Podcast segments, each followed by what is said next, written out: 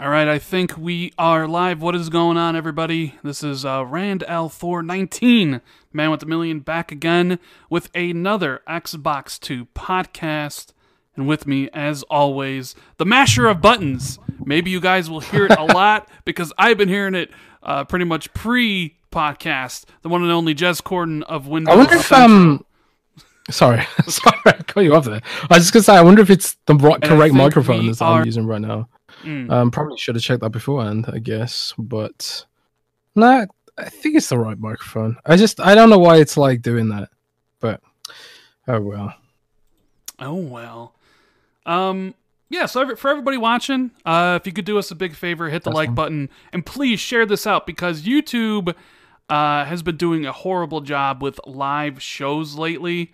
Uh I noticed that a lot of people's podcasts like Booms and uh watching Press Start and I was on Weapon Wheel podcast over the weekend. Uh, they don't show up in the subscription feeds for whatever reason. It's just YouTube being YouTube. So if you could do me and Jez a really big favor, uh, click that share button, send it out on Twitter, let people know that we're live, like the show, subscribe if you're new, all that stuff. We would appreciate it now uh, a lot because YouTube ain't doing their job. And um, I'm sure you guys have noticed there's the new overlay. Sean LeBrie has kind of put the finishing touches on everything. And uh, I think it looks really good. Uh, I sent it to you, Jez, the uh, other day. What what did you think of it? What did you think of your little little animations with you with the drinking the little uh, the glass and uh, my my people's eyebrow raise? I think it looks pretty good. I do think it looks awesome. Sean LeBrie is pretty damn epic at what he does. Can you hear me now? I've adjusted the volumes, by the yes, way. yes, I hear you. I hear you. Okay, yeah, I'm seeing it now. It, it looks really awesome, man. Like, especially with the gameplay there. Like that. That's me playing Minecraft Dungeons. Um, first ever time playing the full full game, by the way. So I apologize if I screw up any combat and stuff like that. But uh, yeah, that's what I've been playing this week. Oh well, actually, no, today. I played it for like an hour today, um, so I can talk a bit about it. Indeed. Indeed. Yeah. So uh, gameplay. Was gonna. We have uh, I think a little bit of Minecraft Dungeons, and I uh, played some Resident Evil. It'll be there as well when that's uh, when that when that you know obviously uh, the Minecraft stuff is over. But we got a big show. There's a lot of stuff to talk about, and you know we're gonna get started as we always do with the game talk. Right. I played Doom Eternal. I played Resident Evil 3 demo. I'm gonna talk about that. Jez not only has played Minecraft Dungeons, but he's also seen a preview of Gears Tactics, which comes out next month, which I'm very interested in hearing what Jez has to say about that. He has also played Animal Crossing, but uh, nobody here wants to hear him talk about Animal Crossing. I know I don't. What? You, you don't want to hear me talk about Animal Crossing? No, nobody wants to hear you go on and on Yeah, and on and on. I am sure that people in chat want to hear about Animal Crossing. No, no. But before Yeah. before we dive into all that stuff, how's your week been, Jez? How's uh, everything going on? You know, with the uh, state of the world, is that is everything going okay in your neck of the woods? Ah, man, it is. It's scary times for everyone. I think. Like, I live in the middle of nowhere, so there hasn't been that many cases of the problem that shall not be named, shall we say? here, but um, I'm more just worried about like you know the economy and, and stuff like that right now. But um, we're not here to talk about any of that depressing stuff right now. We're just going to keep it games because there has been a lot, a lot of video games to talk about recently, and a lot of news to talk about recently. There's been a lot of cool stuff in the news, I guess, if you're a gamer. Yeah, there has been, but some of the some of the topics later are are, de- are directly going to be talking about the will it or won't it get delayed because we did have Microsoft and Sony come out today and issue a statement in regards to uh, COVID nineteen about hey. You know, we have some challenges going on here, and we're monitoring the situation. So that's something you always got to think about. But um, yeah, let's get into the games talk because it's the most important thing. Um, do you want to go first? Like briefly, and I mean briefly, Jez. The the utmost of brief. Talk a little bit about Animal Crossing while I kill myself, okay? go ahead. Go ahead. Um, well, I'm not going to talk about it too much. I, I will spare you, you know, because I think like it's pretty hard to avoid right now. Like it's all over social media. It's like sold millions of copies already. It's it's it blew up, didn't it? I think. Um, 2.5 million in Japan. Just in Yeah. Japan, they haven't announced any other sales. Basically, it's probably going to be the best-selling exclusive of this year, easily. yeah, And, I would it- and, imagine and, so. and if and if and if it was a game that Xbox would have made, people would have made fun of it. That's the other thing I always I notice. Like Animal Crossing doesn't. Nintendo doesn't make mature games. Let's just say, right? And Animal Crossing Well, is definitely guess. n- definitely not a mature looking game. One would say it's a very kiddie looking game. It does appeal to wide ranges of age groups. But man, if that game is not going to sell tens of millions and twenties of millions of copies, uh, you know, I think it helps that people like kind of wanted just something happy to play right now. Like it's it's it's funny though, like because Microsoft did does have uh they own a brand that is at least superficially similar to Animal Crossing, Viva Pinata. And every now and then I see people saying, "Oh, they should make a new Viva Pinata and stuff." Maybe this will make them reconsider. But I do agree with you that if like if Microsoft made a new Viva Pinata, like they people would laugh at them for it. So what can you do? What What are you gonna do? do? Uh, we got a super chat in from Sin Vendetta. He says, "Please, dear God, no, Jez. Please spare us from hearing about Animal Crossing.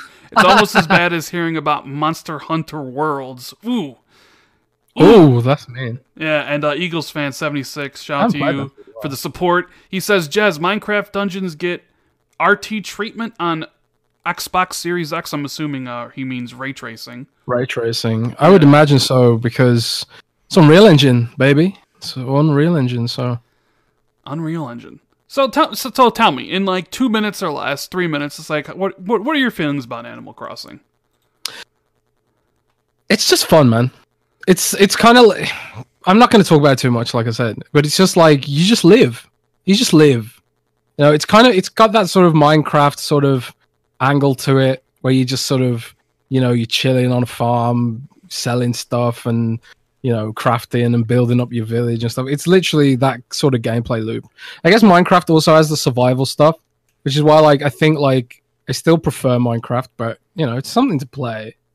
You know, and also it's it's time gated so it's kind of like you play for like 45 minutes or so a day and then like you can't really do anything else till the next day Right. so it doesn't like demand too much of your time unless you're one of these people who like change the system clock so the you can time skip- travelers as that as, Time as, tra- as yeah. the because you can change the system clock and speed everything up and all that stuff and, and get more things, which is frowned upon, right?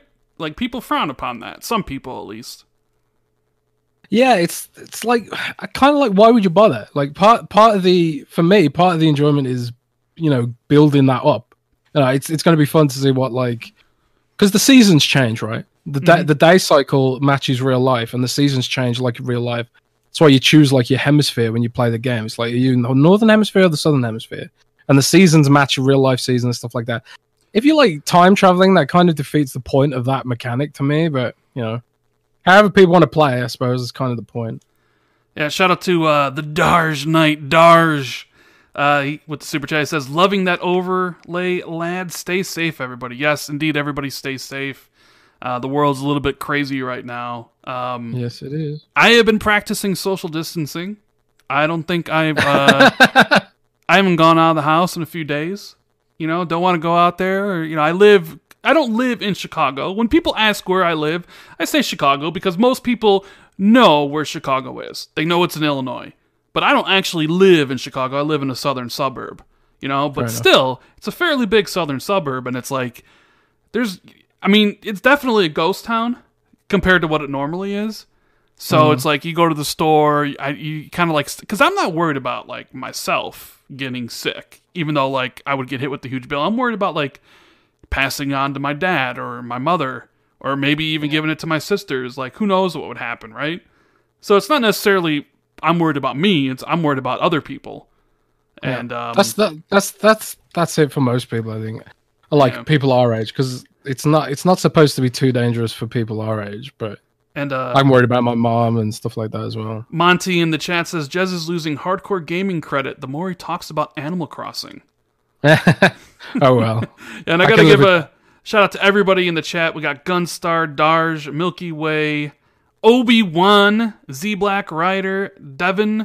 Uh, I saw little uh, little bitch Zocker up in there. Uh, Sin Vendetta, Lethal Papa, uh, QW Vampire, Q Q yeah QW. Uh, thanks for uh, turning out to, uh, today for the podcast, guys. Sorry it's on Friday. Me and Jez really weren't feeling it on Wednesday. Um, we're just like, you know what, let's just wait for Friday. And Jez was like, well, I can talk about Gears Tactics then. So, shout out to Sin for another super chat. And, and he says, and Jez, I'm totally kidding. I just know Animal Crossing just isn't for me, but I'm glad you enjoy it. Oh, that's nice. So- Bless. You're liking Animal Crossing. Uh, I'm never going to play it. I, I know you're probably thinking of some way to get me to play Animal Crossing. It's never going to happen. Never, sometime. ever going to happen. Um, but you know what? Gears Tactics. Gears Tactics. I think people re- like w- we're going to talk about Minecraft and Doom and all this stuff. Gears Tactics, the what is this? The game from Splash Damage. It's a tac. It's a turn turn based uh, tactic style XCOM game. Yeah, it's like oh, how to describe it. It's it it's basically XCOM. Like if you've ever played XCOM, you'll know exactly what kind of game it is. It's like it's not quite. I don't know why they don't call them an RPG because they do have tons of RPG mechanics, but it's got a linear story. Doesn't have, really have any sort of like you know like a lot of RPGs you can make dis- choices and decisions and stuff like that. I know Gear, Gears Five flirted with that a bit, those sorts of features as well, but it's uh it's a turn-based strategy game. It's like an XCOM game. I don't I don't know what the genre's called. Like is XCOM like strategy game. I don't know, but it has like heavy RPG elements. So you level up. You there's talents and skills and classes and gear and weapon mods. It's it's a really deep game. It's way deeper than any previous Gears game that I've played. Um, well, I've played all of them. It's, it's more. It's just more deep than any Gears game. Like period. Now, to like be nothing fair, comes close to it. to be fair, you haven't actually played Gears Tactics. Like- oh yeah, well, no, I haven't. I haven't played Gears Tactics, but um, because of uh, all the you know the issues around the world, what Microsoft did was they did like a virtual preview event where you, they sort of they controlled the game and you could tell them what to do. So like I sort of played it remotely in a way, sort of. and I got to see it being played for about an hour. And I got I got talked through all the systems and all the cool stuff that's coming to the game. So like I have a pretty good idea of what to expect at this point. And it's coming out in April for PC, Uh, and then like a month later, yeah. Yeah, so for sure it is it is coming to Xbox, and if I had to guess, I think it'll probably be a launch window game for Xbox Series X. Yeah, I think given given what's going on in the world with game delays, I wouldn't be surprised if they hold Gears Tactics back specifically to launch of the Xbox Series X because it looks like hardware is not going to be too affected. Like I've seen like a lot of the Chi- Chinese factories are spinning back up now and Microsoft has given advisories saying that like they don't expect a big impact to their hardware plans for this year. Like Surface the Surface devices are going ahead and the Xbox Series X is supposedly going ahead. I mean, that could all change. Like, we don't know what's going on. Everything's crazy. Every day feels different. Um, we don't know what kind of disruption. We don't know what kind of state the world will be in in November. Like, what if we go full division? You know, I hope not, but God, you know, it's scary right now. But I think there is going to be a big wave of game delays, probably around the fall. So if I was Microsoft, it makes kind of sense to try and like hold some stuff back for Xbox Series X. And I think like the way I saw the way I saw Gears Tactics was it feels pretty much ready to go on Xbox because you can play it with a controller, right? It's fully compatible with the Xbox controller already. Even though like they didn't want to talk about it and they didn't want to like there were there were kids say, "Oh, it's it, we, it's keyboard first, keyboard and mouse first, blah blah blah." But no, it's going to be fully playable with controller on PC at launch for those who want to do it.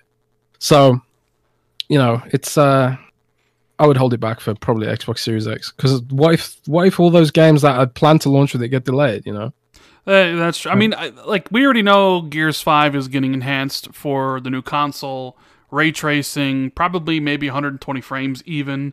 Uh, obviously native 4K. Uh, there's rumors that there's going to be a, a, single player expansion to the title. So I can imagine like Series X comes out, uh, Gears 5 is enhanced, there's a new playable expansion, and all just so happens that Gears Tactics is here too, all within Game Pass. Now, Gears Tactics, they were boasting like 40 hours of gameplay, uh, a deep story. How the cinematic, like, how's the story from what you've seen in the cinematics? How'd those look? So the story's like, I didn't see too much of it, and I want to be careful because I don't want to be like, oh, it's going to be a massive story because I have no idea right now.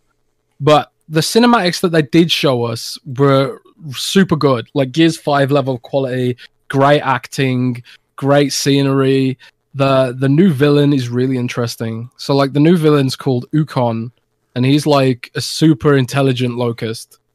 You know, going on with the strategy theme of the game and he sort of fills in some of the gaps in the game's lore. He's like he's where the they got their engineering, got their sort of the Brumak and the Corpser and all those sort of weird monsters that didn't really seem to fit. He's the reason for those monsters. So like the tickers, you know, you know all those like weird monsters that aren't the locust. Mm-hmm. They're, they're all because of this guy Ukkon or whatever, and his sect. He's like sect of scientists and apparently, there's going to be a novel that goes along with the game, a prequel novel that sort of covers this a bit more in depth. Because like Gears of War has like a few novels, and if you're a fan of the story and stuff, um, you know there'll be more. There'll be th- there'll be more stuff there for you. And, th- and, this one you play as uh, Kate's dad, right? Yes and no. So Kate's dad is the main character. He's like Gabe Diaz is the main character, and he's like he's a strategist um, you know, because you're basically a strategist in the game. Um, and it's sort of like it follows along that you're sort of trying to get the remnants of the cog back together so you can mount an assault, you know, a counter strike on the locust. Because of course, as we know, um, bad things happen. Um, bad things Gears. always happen in Gears of War games. Yeah. So this takes place, I think it's 12 years before the first game. So like you play Gears of War one, and the world's completely destroyed. This is about how the world got destroyed. Basically, it goes into like all the oh, what are they called now? The Hammer of Dawn, the firings of the Hammer of Dawn, and all that sort of stuff. It goes into all that stuff. There's a bunch of new characters. Um, you know, find out Gabe's uh, Gabe Diaz's backstory, which is obviously Kate's backstory too, and uh, find out tons of twists and turns and secrets. And they also like there's there was a pretty big spoiler in the preview, which I won't obviously I won't spoil, but it was kind of like it gave me the impression that this this is really a plot that they really want people to remember. It's not just a throwaway plot. It seems like they've invested quite a lot into it, is what I'm saying. So I'm I'm like most interested in it because of that. Because I like the gear story. I like I want to see where it's going and I think some of the stuff that happens in Gears Tactics will inform the future of the saga. Well, yeah, that was so, I was going to ask. You think in Gears Five they kind of they stuck their middle toe, you know, their big toe into the pool of open world, right? They even did some light RPG elements with Jack, right? But they didn't yeah. go all the way. Now, Rod Fergusson, he's gone from the studio. He's over chilling with Mike Ybarra over at Blizzard, overseeing Diablo. Now you have Gears Tactics coming in a month. Um, I've I've seen the screen that you have in your article talking about like progression. You can choose like what skills to you know skill tree to go up uh, through. Do you think some of that will make its way to Gear Six and make it okay? Now we're gonna go full open world or maybe like full RPG where it's not just Jack but like the characters themselves that get upgraded. Do you think any of that spills over? I would like to hope so some of the stuff in Gears Tactics was like super deep. Like there's five character classes, and each character class has like four quadrants of skills that can specialize into. And then on top of that, you've got like a whole loot system with weapon mods, so you can change scopes, barrels, stocks, and all sorts of stuff to customize your playstyle. And then like each squad has six soldiers in it, so you can get quite you can get quite complicated, you know. Yeah. And like there's a whole bunch of side missions to do, and you you sort of like you go out from your convoy into the world, and the idea is that you're recovering cog soldiers who have been scattered by the war, and you're trying to bring them back together to mount a counterattack and hunt down this Ukkon character or whatever. And there's like loot to find along the way and upgrades and all that sort of stuff and levels. And I would love that sort of mentality to inform Gears of War 6 because when I play Gears nowadays, like when I play Gears 5, I really enjoyed it a lot. But I just kind of felt like I was playing a watered down Mass Effect. Mm. It's got it's gotten to that point now where it's kind of like this plays just like Mass Effect now. You've got like you've got the abilities like an infiltrator in Mass Effect on Jack. But it doesn't have any of the dialogue trees. It doesn't have any of the RPG mechanics. And I know some people don't want it to go down that route, but I kind of feel like Gears has to evolve and Gears has to get deeper and has to become more than it is. And I feel like Gears Tactics could inform some of that direction. So what what's uh, last question before we move on? But what separates this Gears Tactics game, say, from other Tactics games like XCOM? Honestly, not a lot. It Not a lot. plays very. It plays very. It looks and plays seems to play very similarly to XCOM. Obviously, it has better visuals than XCOM. XCOM's got kind of like a cartoony aesthetic. This has like a pure Gears realistic aesthetic, grisly with all the violence and gore from Gears of War and stuff like that. So I think like it's a more attractive game than XCOM personally. Like, and I'm a big XCOM fan, and I do like the XCOM style, but I, you know, I like the realism of Gears a bit more. So it brings that to the table, but it also like it tweaks some of the XCOM staple abilities. Like Overwatch is more complicated and more dynamic, and you know, just sort of there's lots of little things really. Um, oh, and also the big set piece boss battles. Like there was a Corpser I did huge that. Yeah. boss battle that could like rain death on a huge portion of the screen. Like I don't recall XCOM 2 having any huge boss battles. Like it had like it had bosses, but they were sort of like smaller, like larger soldier units. So if you have a, a situation where it says you're 99% likely to hit something, will you miss it like an XCOM? Yep. Jesus. Like the, I, th- I think there's still going to be that element of like a risk and reward, you know. But also in XCOM, it's kind of like XCOM's super slow paced a lot of the time, and you have to wait for the enemies to take their turns one by one. But in Gears Tactics, it's like they all take their turns simultaneously. The enemy do, so you you're not sort of like you're not out of control very often or very much. And also the action points stack up, and there's loads of abilities that like let you keep your action points rolling. So it's kind of like a more fast-paced, more aggressive version of XCOM. So I think like if you're not a fan of tactics games, but you are a fan of Gears of War, I think it still be worth playing because it does have those cinematics. It does have the you know the big budget story, and it is a very much more aggressive, sort of fast-paced XCOM style game. Like there's more enemies and they die faster, so it's like you just it's almost like playing the shooters, you know. It's not like you're you're putting like five turns worth of bullets into a mob that's a tank. I'm sure there are tanks in the game. It's like the what I saw, the um the regular grubs were going down in like two or three shots. And then like you could move on to the next one, chainsaw him, that'd give you a combo point sort of thing, so you could go and do more damage. And like just cascading into more and more damage. so know. you're really looking forward to playing the final product, getting your hands on it for real about a month from now. Yeah, I am. Um, I'm kind of like you know I'm not a Halo guy, right? But I'm like way more interested in Gears Tactics than I am for Halo Infinite. I think Gears Tactics is going to be my. Not not a Halo guy, but you're an Animal Crossing and Pokemon guy. I I don't even know I don't even know why we're friends. Like you hate you hate all the games I like and you love all the games I hate. well, I like my shooters to be violent, right? I like Doom and I like Gears. Oh, Doom. Yeah, we're gonna talk, we're gonna talk about Doom right here in a minute after I read off Fantasy Life super chat. Uh, they say, "Hey, did reviewers forget to review Bleeding Edge?" Oh, me and Jez had a very, very heated dis- Oh, not heated. Uh, a, a discussion about Bleeding Edge before the chat. Uh, before before the show.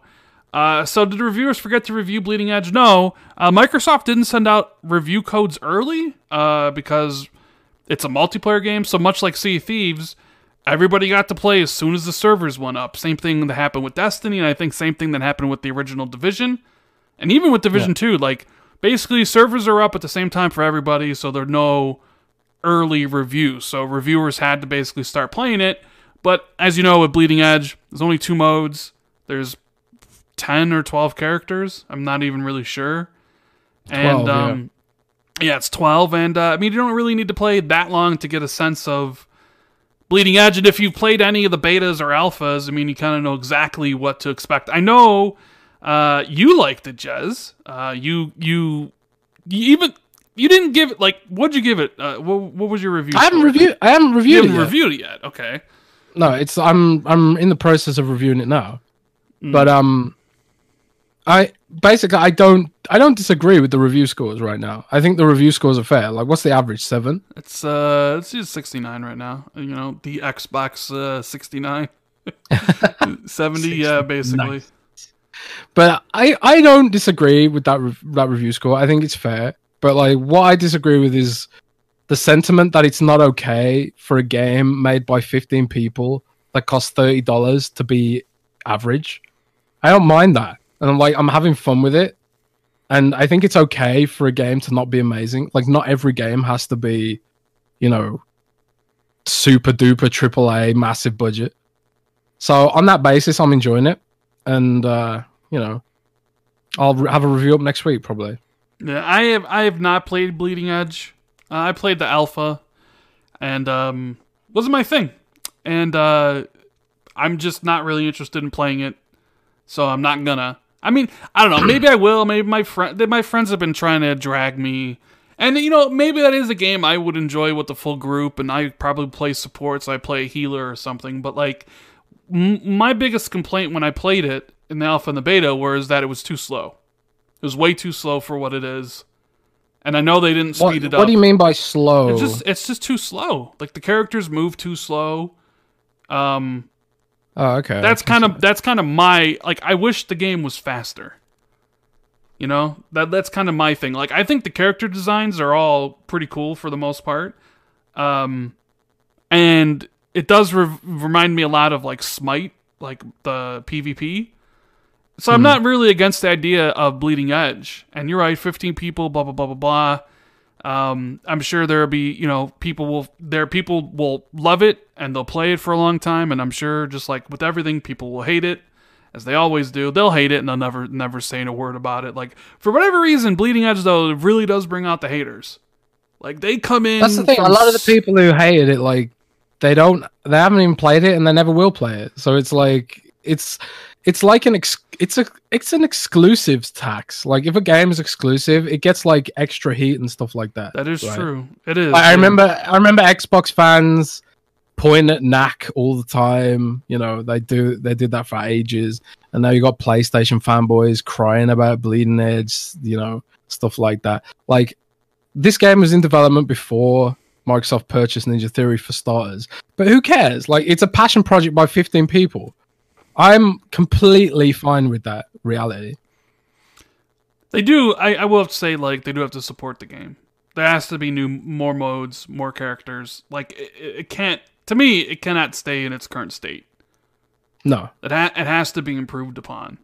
There's, I mean, there's a lot. There's a lot of things I could criticize about it, and I'm the kind of I'm basically Bleeding Edge's target audience, right? Because it's based on World of Warcraft PvP. Like World of Warcraft Arena was literally described to me as an inspiration for this, and I, you know, I play World of Warcraft PvP, you know, and I, on that basis, I'm quite enjoying it. Like Kulev's mind control ultimate is literally a World of Warcraft priest's mind control. It's, it's the seen, same thing. I've seen your uh, your gifs of that on Twitter, and uh, Dude, I'm make I'm making a compilation. I literally like just before I started talking about that, I literally just mind controlled someone into poison like just now. yeah. It's it's hilarious. Like just that move is just really fun.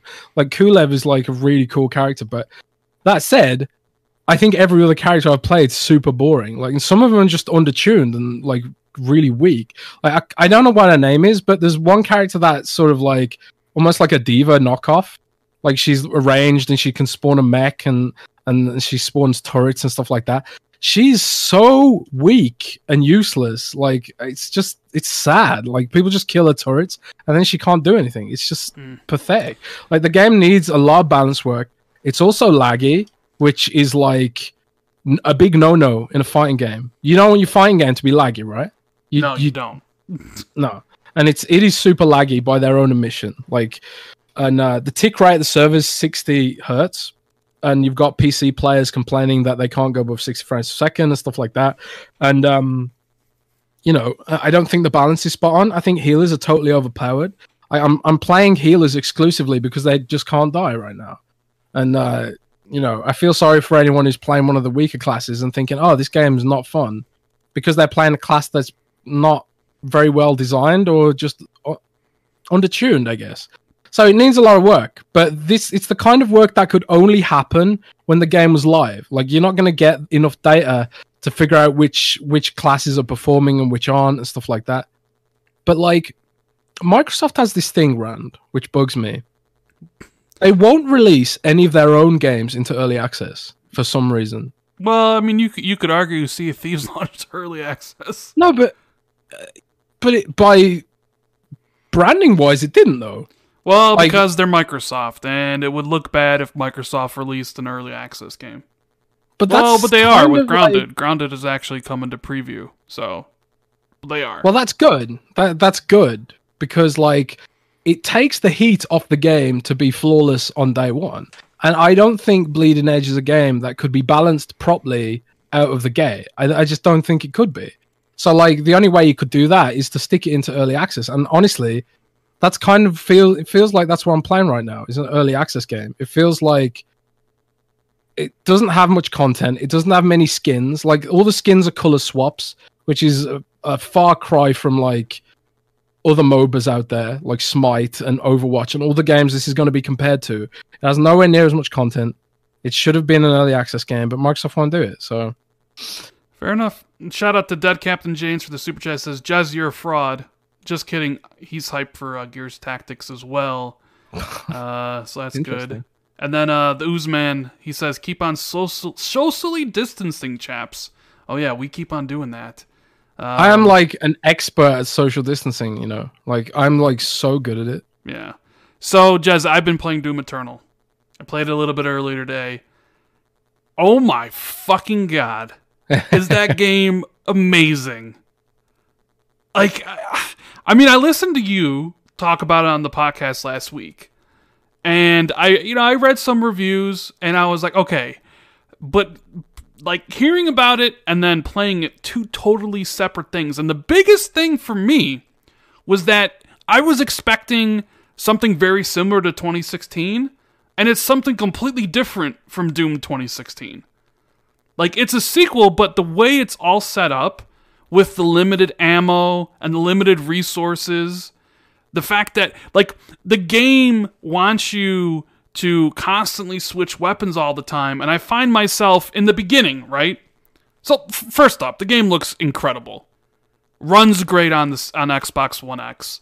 The HDR in this thing is ridiculous. I posted a little clip of the level I'm on when you're back in hell after you get your sword, Jez. You know what I'm talking about? Yep. And there's that demon that's like chained up with lava pouring out of his mouth. Uh, Yep. and like I'm just like the the art in this game, the level design in this game, like so good. But then I love the not only the progression of your character of like okay, so you get a weapon, you get a weapon mod, you make it better. You get a Praetor suit coin to improve your suit. You get a shard, crystal shard to give yourself more health. So Doom guy is improving as you're improving. Like I thought the game was pretty difficult at the beginning because you don't really have a lot of options, you don't have a lot of weapons, and they kind of really do overwhelm me with enemies. Uh, eh, like and even on normal, which I started on normal, but I bo- I boosted it up to I think like ultra violence, uh, which is above normal. Like you could you die pretty easily.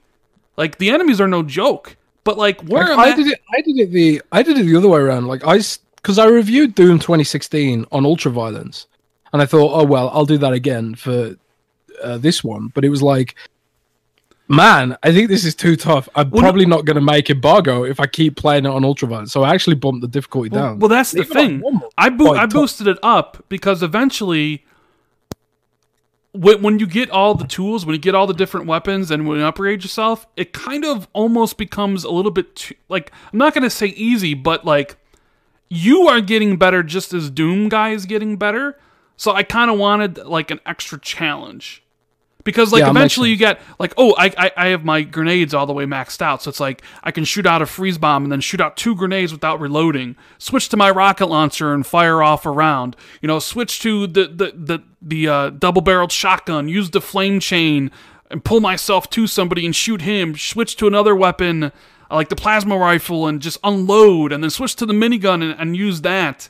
And it's just a like a a dance of death all over the place and it's so enjoyable Dance of Death. a dance it's like a dance I- of I death yeah I wish I'd put that in my um review now. That's a that's a cool quote, man. That's marketable. it's it's so good man and like they added like the little platforming sections uh which i, hate them. well here's the thing i love them i i, lo- I like I, Yeah, I, I i love them You're terrible opinions. well because You're i like it i like opinions of games. exploring so I, I, i've been finding all the collectibles and stuff Well, that's that's the thing. I like. I wouldn't mind the platforming if it was purely for exploring, but when it's like, I've just had this like adrenaline pumping, amazing combat sequence, and then I have to like scurry up walls like a cockroach, and then like awkwardly double jump across platforms and jump through hoops. See, like, I like the double jump, and I, I like. I, I think don't I don't um. know. It gives the like the world a little bit more lived in place. I know, like, oh, the poles standing out that you do little, you know, swings on can can like kind of stand out or whatever. But like, I don't know. It feels like the the world's bigger and more lived in. And the combat arenas are some of them are big, some of them are small. You got the Slayer gates, which those are really fine tuned, huge challenges where they throw literally everything at you. And at first, like you said, yeah, it's freaking hard, man. It's tough because you don't have the weapons. But where I'm at now, like I just I just beat Taras Nabad.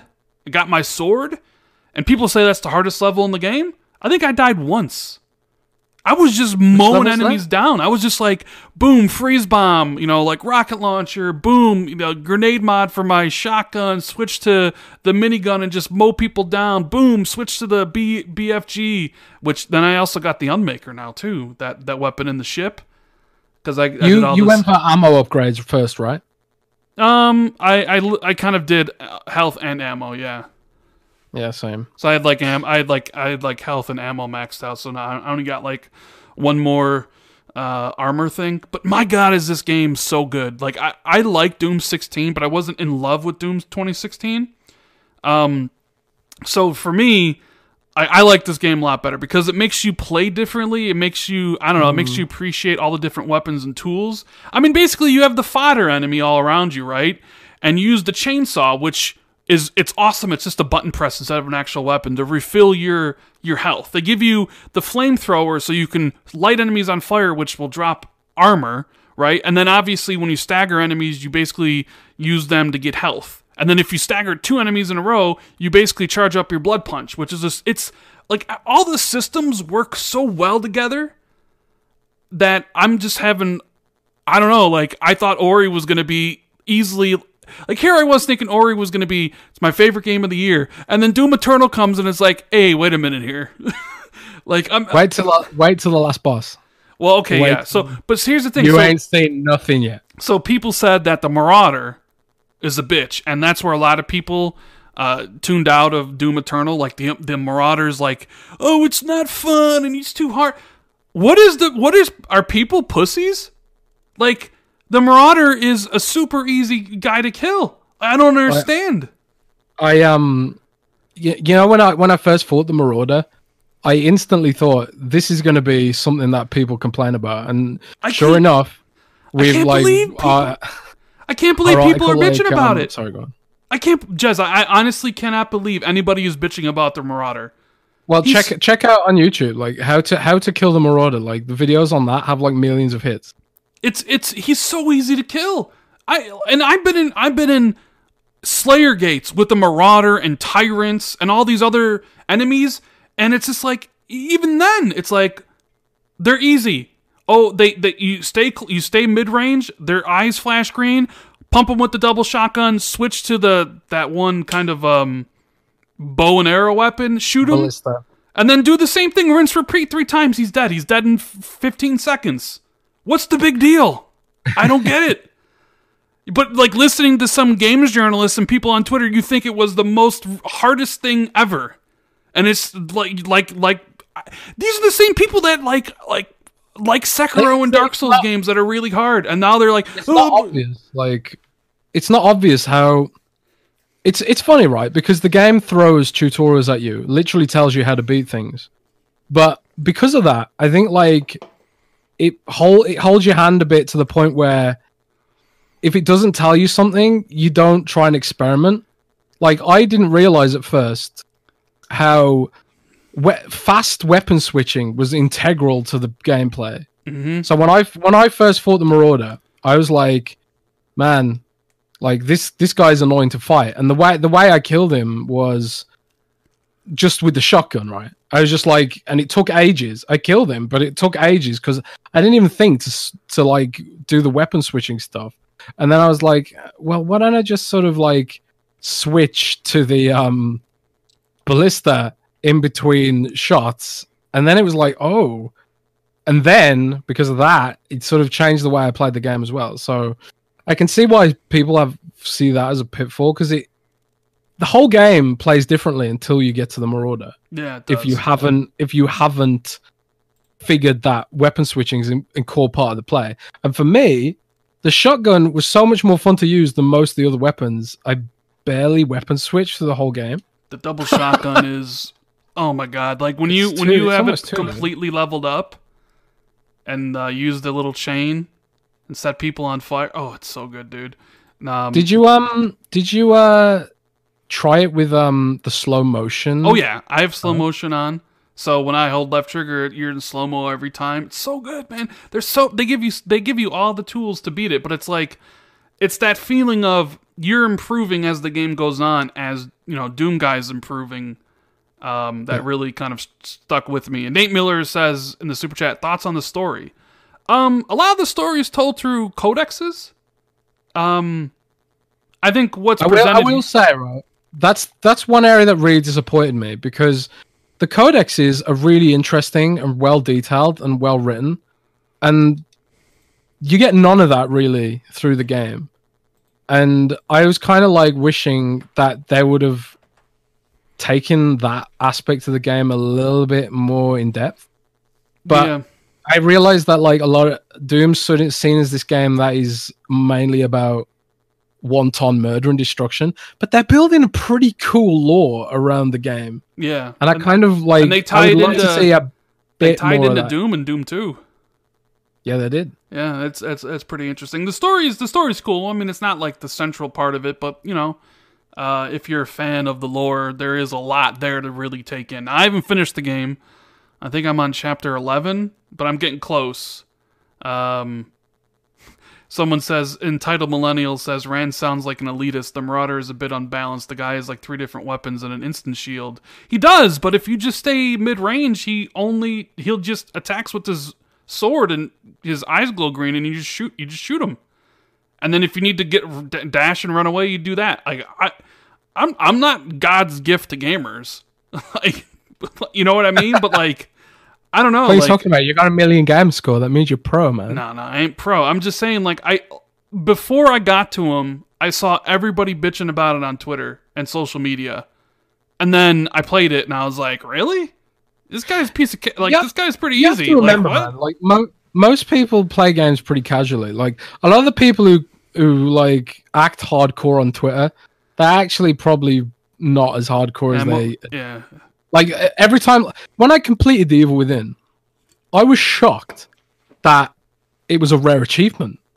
Just just completing the Evil Within is a rare achievement because uh, I guess most people just didn't stick with it for whatever reason, like too hard or too scary or something. yeah. But most most people never even finish games. They just sort of pick them up, play them, and drop them. So, but I'm guilty of that too. Like I was li- I was thinking yesterday, like I was looking at my backlog and thinking, man, I really want to finish Vampyr. I never finished Vampyr. I realized yesterday. Yeah, Even though I was like, I was quite enjoying it. his wolf is pretty easy to take care of. I just I just shoot an ice bomb at him. But um yeah, so I mean I'm loving Doom Eternal. I recommend it if you're a fan of Doom, fan of first person shooters, definitely pick it up. Um but Jez, the game that's currently being played is your gameplay in this overlay with Sean LeBreeze here. Shout out to Sean for making the awesome intro for my videos as well as this awesome overlay. Uh, if you guys need anything artwork done wise intros or anything make sure you hit them up um what do you think of minecraft dungeons man the minecraft meets diablo that's the other thing you've been playing right um, I think it's going to be one of the biggest launches this year. Maybe the biggest launch. Well, I don't think it's going to be Animal Crossing. Like, let's be realistic. But it's going to be a, it's going to be a big deal. Like, it it plays so well. It feels so good. It's so well optimized on PC. Like, my PC is like not great. But it, it crushes Minecraft Dungeons like 60 frames flawlessly. And my PC really is sort of like not amazing. Um, I haven't had any issues with it, and the fan the fans don't even kick in. It's great. Um, so, but that's like the the technical stuff, right? And it's on every platform. It's got crossplay between PC and Xbox, and possibly other platforms later. They teased to me before. So, um, I don't know, like how big it's going to be, but I really like it. It's um, they've nailed the, the RPG systems are really interesting. They're sort of like halfway between between Diablo and the sort of depth and complexity of that, but it's still Minecraft. Like it's still all enchantment based. Like your levels go towards getting enchantment points, like in the regular Minecraft game, and then you would chant your weapons with like a huge range of different abilities and stuff. And there's no classes. It's sort of it's more like weapon classes like if you want to be an archer you just you know level up a bow and then use bow as your main weapon. If you want to be a melee guy use a sword or a heavy mace. If you want to be a caster use like the artifacts and stuff like that and then enchant armor that gives you like bonuses to dealing damage with artifacts and stuff. It's it's super well designed on that front. And it just feels great to play. Like the physics are great like when you hit a monster, they go flying across the screen. The part of physics are great. The lighting and the graphics are great, vibrant and interesting. It's got like scaling difficulty. Like when you complete the game, you unlock like the higher level difficulties, and that gives you better loot and stuff like that, just like Diablo. So I think it could be a big deal, man. I um, I am pretty excited for it. Mm. Although I'm still more excited for Gears Tactics purely because of the story beats that that we were shown. So shout out to uh, the Darge Knight. He says sean lebrie you're a magician. That is very he's a true. magician. he is a magician. Um so i watched uh, my friend brown man stream minecraft dungeons and he he basically was playing on the hardest difficulty. Um I, like it- didn't seem too interesting the first level. Uh it kind of seemed a little basic. But then again the I was first thinking, level's like it's it's the first level is almost like a tutorial like you can see like the gameplay that we've got running now is the first level which is a tutorial.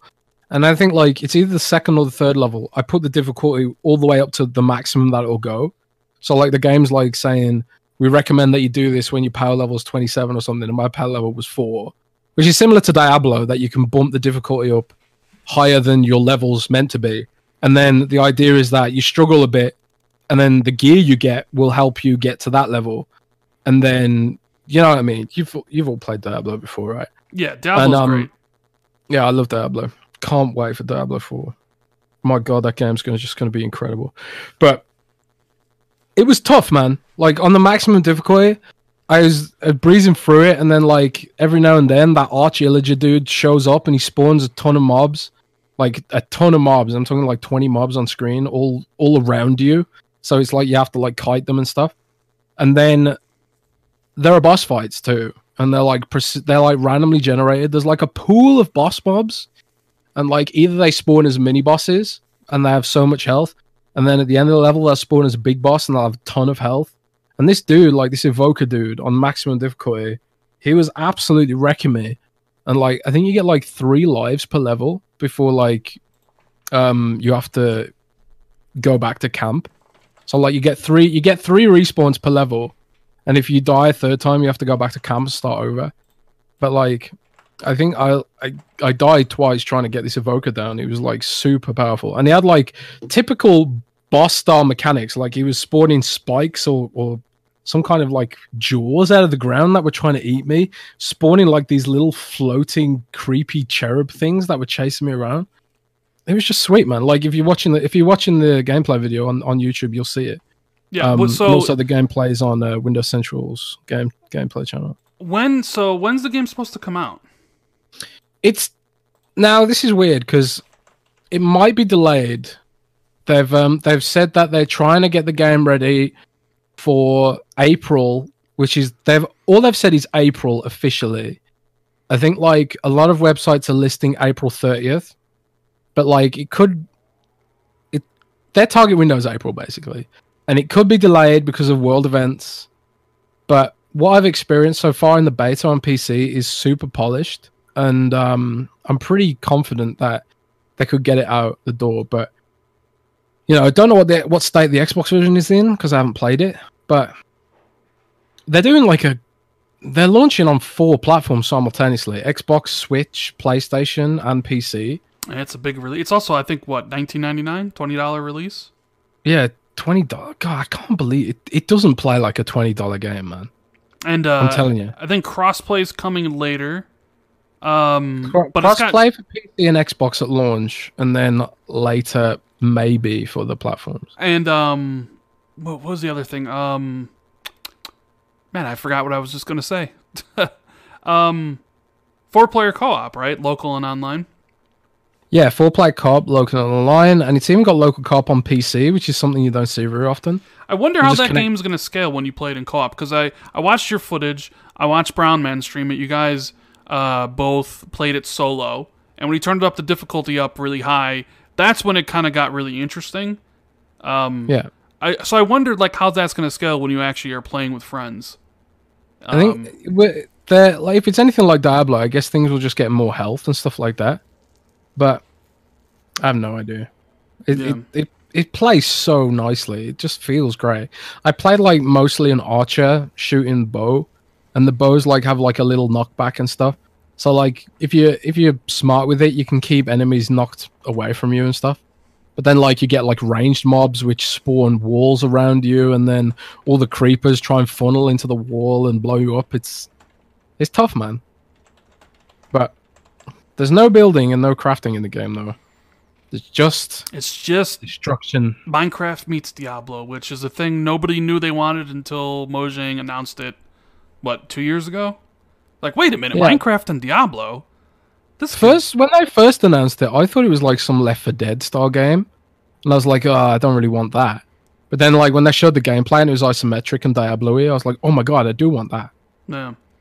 No, I mean, I, I the, think I think it um, looks cool. I I definitely gonna check it out. But so uh, the other game I played was the demo of Resident Evil Three. Um, A game I've completed. yeah, I was gonna ask you because you told me you you told me um that you, you you've already played the full Resident Evil Three and you've beaten it. I was wondering if you could actually say you you could on the podcast, but you probably can't actually say what you think of the game, right? I can't, I can't say what I think of the game, but you know, But you could say what you I thought of the demo. pos- I say what I thought of the demo. I like the demo a lot. I think like um, I it's tough because like I'm technically under embargo for the re- the review of Resident Evil, um, which is uh dropping next week at some point. I can't remember off the top of my head which day it's dropping, but um, look out for that. And I think like, you know, if you're a fan of Resident Evil, you're gonna want to check it out. Yeah, so I so the gameplay should be coming up here soon if it's not already up, depending on how long the podcast has been going. But I will say the game looks great. It didn't run particularly too well, and I hope that's an issue just with the demo and not with the full release. Um, I did get a sense of deja vu, like been here, done that. You know, like it was like I just, you know, like I just played this game, and then I think like, oh yeah, it was January of last year that Resident Evil 2 was out. So I don't know. I, like, I wonder if I'm gonna like Res- this this Resident Evil three game as much as I liked Resident Evil two, just because of that. Um, because it really it really does seem like the only thing they they added is that like dodge roll, which maybe it's explained a little bit better in the full game, but like. Uh, I wasn't really sure when you were supposed to do it to get like that like kind of flash of white and you actually roll. You know what I'm talking about when you avoid an enemy's attack. Yep. Don't worry, we'll have a guide up for you, man. We'll Yeah. have a guide for you. And then the Nemesis, which, whew, yeah, he's definitely different than Mr. X. Um, but yeah, I mean, I still can't wait to play it in a month from now. It's like, it's just, it, it, I just got this feeling of like, I just played this game and I'm back, which isn't necessarily a bad thing. I just hope it's a decent length. You know, like Resident Evil 2 had Leon's campaign and it had Claire's camp, Claire, Claire, Claire's campaign. But even still, when you when you played both, it wasn't like they were significantly different. It was just like the beginning, the middle, and the end that was a little bit different, and everything else was the same. And like Resident Evil Three didn't have, um, it didn't have that. So it's like if it's just Jill's campaign, I, I do wonder how long it's gonna be. Like hopefully it's not like too short, you know. But uh, ho- hopefully the game's still good. Like hopefully they got some surprises up their sleeves. Can't Can't say anything. Yeah, I think I think it's time though uh, to go back to uh, Resident Evil Eight. You know, two remakes in a row. Uh, I think I think it's um, Resident Evil Eight, uh, first person. But yeah, so I think that's um, I guess that's everything, right? Everything we've been playing so far this this week. I know it's a lot. Um, we do play a lot of games. You know, we don't just talk about you know whatever. Um, Yeah, so- it wasn't even that wasn't even all the games I played this week. I actually played a lot of games this week.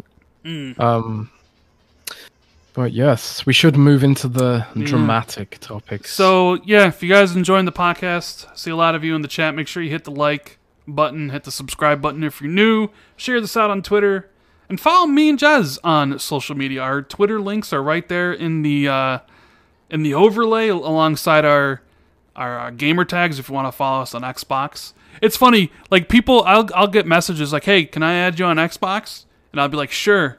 It's like, "What's your gamer tag?" And I'm like, "Randall Thor 19." it's, the same, it's the same everywhere. It's Randall Thor 19. You know, Uh, my my gamer tag is just Jez. So like, just How does Jez. that- Yeah, just Yeah. Jez. Um, so you know what? Let's talk about uh, let's talk about this interesting thing about Xbox Series X AMD because me, me and you both we were talking about this before, but AMD issued like a security leak that somebody is basically blackmailing them because they sold a whole bunch of information regarding a lot of AMD GPU drivers. And one of those information was the Arden GPU, which is apparently the GPU that Series X is using, and that they're holding the information ransom for a hundred million dollars. Jez, what is going on here? What, what's going on with this whole AMD Xbox Series X code store source code stolen? Is Microsoft looking at like a a big hacking fiasco that's going to happen when they release the console? Like, what's going on? well, first and foremost, I'm not even sure it was the source code that actually was stolen. Um, some people have told me that that's not exactly what it is. It's not. It's not the Xbox. That it's not the Xbox source code anyway, and it's not going to lead to. A, it's not going to lead to Xbox Series X getting hacked because, a, if it was, Microsoft could patch it because they've got plenty of time to sort it out, and B, it's I don't even think that's what it is. Whoever thinks they're gonna get a hundred million for that is like smoking something I would really like to get my hands on. But you know, it is what it is. I'm not even fully sure what supposedly is being stolen, but from what I understand, it was it was actually taken from the GitHub repositories, the private GitHub repositories that AMD uses to share code with their you know team and stuff like that. But I don't think it's anything really a big deal, to be honest. But so I guess we won't know until later. So let's just say, for hypothetical sake here, it was the source code. How big of an issue would it be then? Well, the fact that it happened now and not later, l- less so because it they can f- you know, account for it. But I don't even think that's what it was. I don't know. I don't really have. There's not a huge amount of information on what exactly was stolen. And the funny thing is, like, the stuff that was stolen has already been posted on hacker sites and stuff. So it's not like it's not even like the guy who stole it can get any money because it's already out there now. Right, So- yeah. But the guy claims that he has more stuff, but I I think it's a chick. don't. Well, I don't know. And I, I think it was I think it was a chick who who stole it.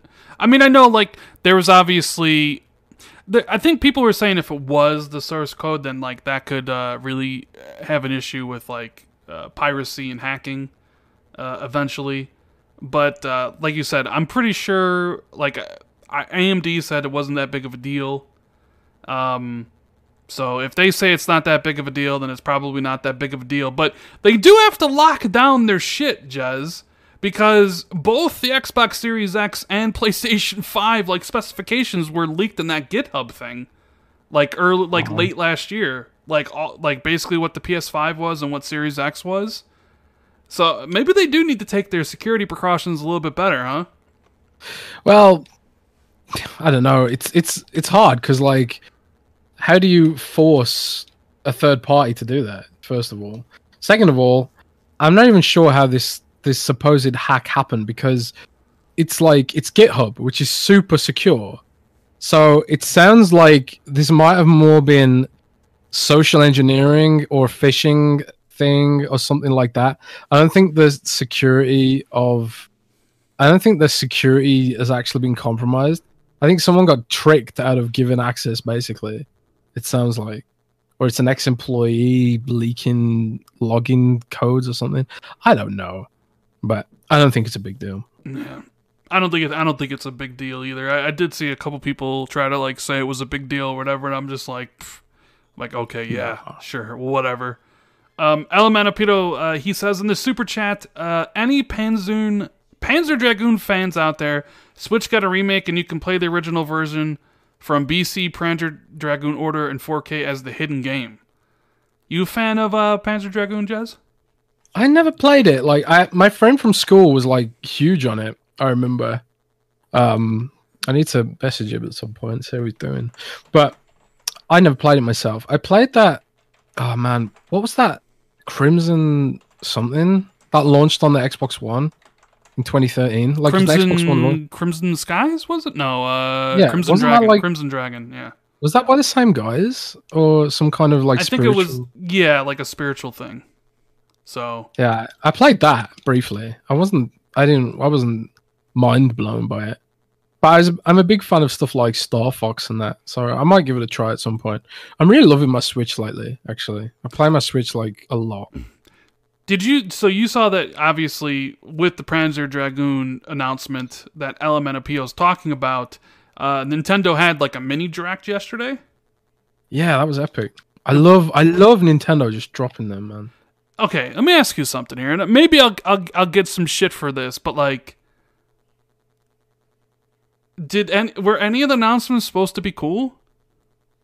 Whoa, Like, whoa! Did you not see the Pokemon info they announced? who you know i don't care so i'm watching it it's like like bioshock bioshock collection and xcom collection and borderlands collection i'm just like okay old games um, yeah, but it's sure. like you can play those portably now. Isn't that cool? and like oh like xenoblade remastered which yeah, the difference does look it's like okay it's old like i don't know I they're- never they're- played Xenoblade, so I was quite excited about that. I, I, I don't know like i'm watching granted i'm not a nintendo fan you all know this Let's let's just face it. You're a hater, Rand. no i'm not i, I like i'm Rand not Al hater. That's, I'm not. I'm just. I, I guess I just maybe I'm just. I'll just never be the Nintendo fan that other people are. Because like when I watch that, I'm just like, like when I watch Xbox shows, and when I watch PlayStation shows, I get excited about stuff they show. Whether it's you know whether it's the new games that Microsoft's making or the third parties that show up on their stage.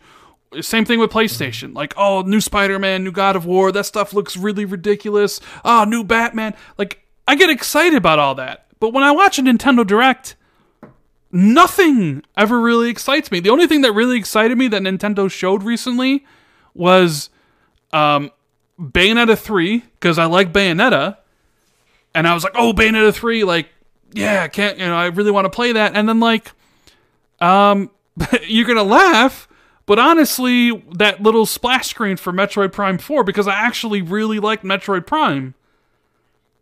But like I'm not every, gonna laugh at that. I love Metroid Prime. but everything else, I everything else I see from them, I it, I just doesn't.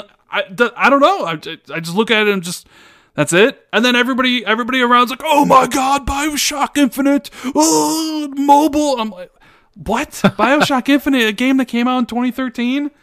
Uh, it's like, it's more to do like with the the fact that you'll be able to play games that you enjoy from like a different perspective, i.e., portably. And I guess like until XCloud's here, that's still going to be a selling point. And that's even if like XCloud ends up being that great, you know. It might not. It might be like total fail. I mean, It might not work. You know. I mean, I mean, I, I'm not saying if you shouldn't be excited for it, but but like, or anybody in chat or whatever. But I'm just saying, for me, I don't think, I don't think there's anything Nintendo can do to excite me with any of their announcements. Honestly, like I watch the stuff and it's just like even like trailers for like Legend of Zelda: Breath of the Wild. It's just like, okay, it, it does. I don't uh, know, man. It just doesn't I ain't a do big anything Zelda for guy. me. I ain't a big Mario guy. I like, but honestly, like a lot of these games, I'll double dip on. Like, I love Darkest Dungeon, for example. You know, I love that game. I got that on Xbox, I got it on PC, and I got it on Switch because, as much as I like the potential of XCloud, it's not available to me yet. So, like, I play Darkest Dungeon on my Switch when I don't have access to my Xbox, and it's kind of like I'll do. I might do that with XCOM as well. I might double dip. So it's it's on top of those games. If you don't like some of their IP, then fine. It's kind of like me. Like I don't care about Uncharted. Like Uncharted will never sell me a PlayStation ever. Like I've got no interest in it. But it's the same with like Zelda. I'm not a huge Zelda guy, but like Pokemon and Animal Crossing, I might get. And obviously, I like I love Metroid as well. So those are games that'll sell me. But not everyone has to like everything, you know. I know. And I guess you just don't like all the Nintendo IP. I just don't. I just is what it don't. I just I just don't. But you know there there was a game that came out this week that I really truly wanted to play in my bones, but I just couldn't. I had it in my cart and I couldn't pull the trigger. What is that? Half-Life Alyx. Like you have no idea, Jez. You have no idea. There's a new Half-Life game out and I can't fucking play it. You know Why much- can't you play it? Just just take some of your YouTube millions Yeah, my YouTube millions. and then take yeah. if, YouTube if, if I was a something. YouTube millionaire, it wouldn't be an issue. I'd already be playing it. But I cannot. like, look, I so my buddy James Shields. Shout out to you, James. I see you in the chat. He bought an Oculus Quest, right? Because it briefly came back on GameStop's, uh, uh, where you could order it online, and I was told about it because people know, like, that, like, oh my god, Half Life's coming. So I had it in my cart, and it was like four hundred bucks. And I'm sitting there. Quest is four hundred dollars. Yeah, four hundred dollars.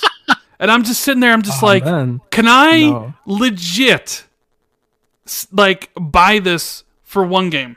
Legit, spend four hundred dollars for one single game? Because people are like, no, you'll you'll do more games. You'll play Beat Saber and you'll play Pistol Whip and you'll play you'll be in VR chat and all that stuff. And I'm like, no, I won't be. Trust me. Like, and I couldn't pull the trigger. I couldn't do it. Right. For, it's not worth it for one game. But then I saw, I watched a little bit of Jacksepticeye play it, and it's so incredible, Jez. I need to play that game so badly. It's not worth. It's not worth it for one game. It's man. probably better than any game Nintendo's ever made. It's probably better than any Mm. Nintendo games made combined, like any of them. no Yes, better. Better than Pokemon? No. uh, definitely Let's a million get- times better than Let's Pokemon. not. Let's not get crazy, Rand. You know, let's not get crazy here. But I, I honestly, I would never p- buy a four hundred dollar system for one game. And also, on like on the Oculus Quest, aren't you like sacrificing resolution to play? yeah, like, that's the- the other thing. And it's like, oh, well, you gotta get the other, but the other ones are so expensive. Like the Valve Index is a thousand bucks. Thousand Thousand dollars. dollars? Yeah, the Valve Index. It's like, oh They're, god. they're trolling, man. Like, honestly, it's kind of annoying, right? Because I talked about this before, but I have the cheapest VR headset you can buy, the the original HP WMR headset, and it's a horrible experience. Like, it's it, it, it, the lenses get fogged up, it's uncomfortable, it hurts your skull, and it makes me feel sick. It's like literally the worst experience I could possibly imagine, and maybe that's just soured me to VR in general. But like, I cannot envisage ever buying a like a VR headset for one game. Yeah, that's tough. It's like the same thing with like uh, like even with PlayStation. It's like it's really hard to justify you know spending that amount of money for one game, but when it has a whole bunch, it's a little bit easier. But yeah, I just wanted to mention that Half Life Alyx. Like I'm just I see it and and like I I people are talking about the ending, and I I haven't spoiled myself just on the just on the case that I will eventually play it, but it kind of confirms Half Life 3 at the end, which is going to be, oh my god, when they announce Half Life 3, but of course, Half Life 3 is going to be fucking VR only. God damn it. you think so? For sure, dude. For sure, because when I was watching, like, Jacksepticeye play that game, that game's made for VR. It would not work as just a regular game at all. Do you Right? think they'd be so mean as to make the next Half Life like proper game VR only? Would it be mean? That feels like a ma- like mean, like it'd be a massive troll. I, it's going to be Half Life only. And Z Black Rider says, "Hey, talk about the new HP MS Valve collab." Yeah, Jez, do you have any? I guess that's a good segue about about this like uh like headset they're building together. It's it's marketing. Like Just marketing? they're they're not really building it together. It's just the next HP VR headset, and they just want to market it and say because it's it's annoying, I guess, from a marketing perspective. If they say our headset is Windows mixed reality, and then people are kind of like, wait, does that mean it plays Steam games or not? So they've kind of just had to like bundle it with that branding just so they can be like, yeah, it runs Steam VR and all that sort of stuff that you want. You know, I think that's more to do with it. It's it's just the next HP headset. I think they've done this. This will be the third one because right now I've got the first one, and then they did a then a next one, um, the HP. I think it's called the Reverb, and this is like the Reverb Two or something. So it's yeah, it's it's not like a super duper partnership. It's just it's just marketing. I think. Right. Anyways, moving on from the VR stuff because I know people get bored of that, but I just, God, there's a new Half Life game out and I can't play it. I know Half Life Three is going to come out at some point, and I'm not going to be able to play that either. Fuck me. Before we move on, do you think they'll bring that to PlayStation VR? There's a good I, okay, th- not not PSVR one, like they can't, right? PSVR like the pl- it's not powerful enough to run it. So there there is a possibility that you know Half-Life Alyx comes to PSVR 2. And if that's the case, well, I'm going to get a PS5, but then it's like how much is PSVR 2 going to cost? And like I didn't really use PSVR 1 that much. So, but I mean, I guess if I had Half Life Alyx and Half Life 3 to play, maybe I would just get it for that. I don't know. You know, obviously that's not years from now, but either way, um, let's talk about something else here. Um, Xbox Series X misinformation, Jez. Now, have you been seeing the back and forth on Twitter going on social media about? uh, I try not. I try not to, but sometimes it gets retweeted in my feed, and which I have to find a new load of people to block and stuff like that. look, I, I I get on, you know, and I check my feed and I see stuff, and it's just, it's just like, I don't know, like the SSD for the PlayStation, which is super fast, right, versus like the GPU of the Series X, and how the PlayStation is like super optimized, but like the Xbox Series X isn't optimized. So like mm-hmm. PlayStation 5 is going to be so much better. Like all this misinformation, not not just surrounding the Series X, but also the PlayStation 5 from people who clearly don't know anything about what they're talking about at all. Mm-hmm. Like there are people you can look to who know tech, right? But a lot of the people out there, they'll be like, don't know a teraflop from a flip flop, right? and I'm one of those people. Trust me, like I'm not a person who knows what a teraflop's going to do or you know like what's it like why is it more important that you know Series X is 12 and PlayStation has a boosted up to 10.3 or whatever. Like I couldn't explain any of that stuff, but every single day I get tagged in bullshit about why one is better than the other or why this or why like well so and so says this so this this must mean this is better than that like are we literally going to be in for like another i don't know six seven months of this bullshit Jez Yep. because it because it Yep. certainly seems like it yes, we are. you have nothing else to even add besides yes we are Oh, what's there to add? Like people just get in their feelings about this stuff, right? Like they they're emotional towards a brand, and when you're emotional towards something, you it's really easy to ignore facts, right? It's really easy to ignore facts. And if there's like some website which posts a lot of fake news, and there there was a website recently which had an article up. I can't even remember what it was, the website's called now, but it had like a really prominent article up that sounded like they knew what they were talking about when it comes to like tech and stuff. And people who don't know anything about tech, they'll be reading that and thinking, "Oh my god, it's true. The PlayStation's secretly more powerful than the play- the Xbox Series X." And then you get like some prominent journalists like saying the same thing because they'd heard that it is from sources, you know. And it's kind of like it creates this sort of scenario where there are sort of people who are able to give you a way to manipulate your own feelings and come out feeling happier because you feel sensitive about something.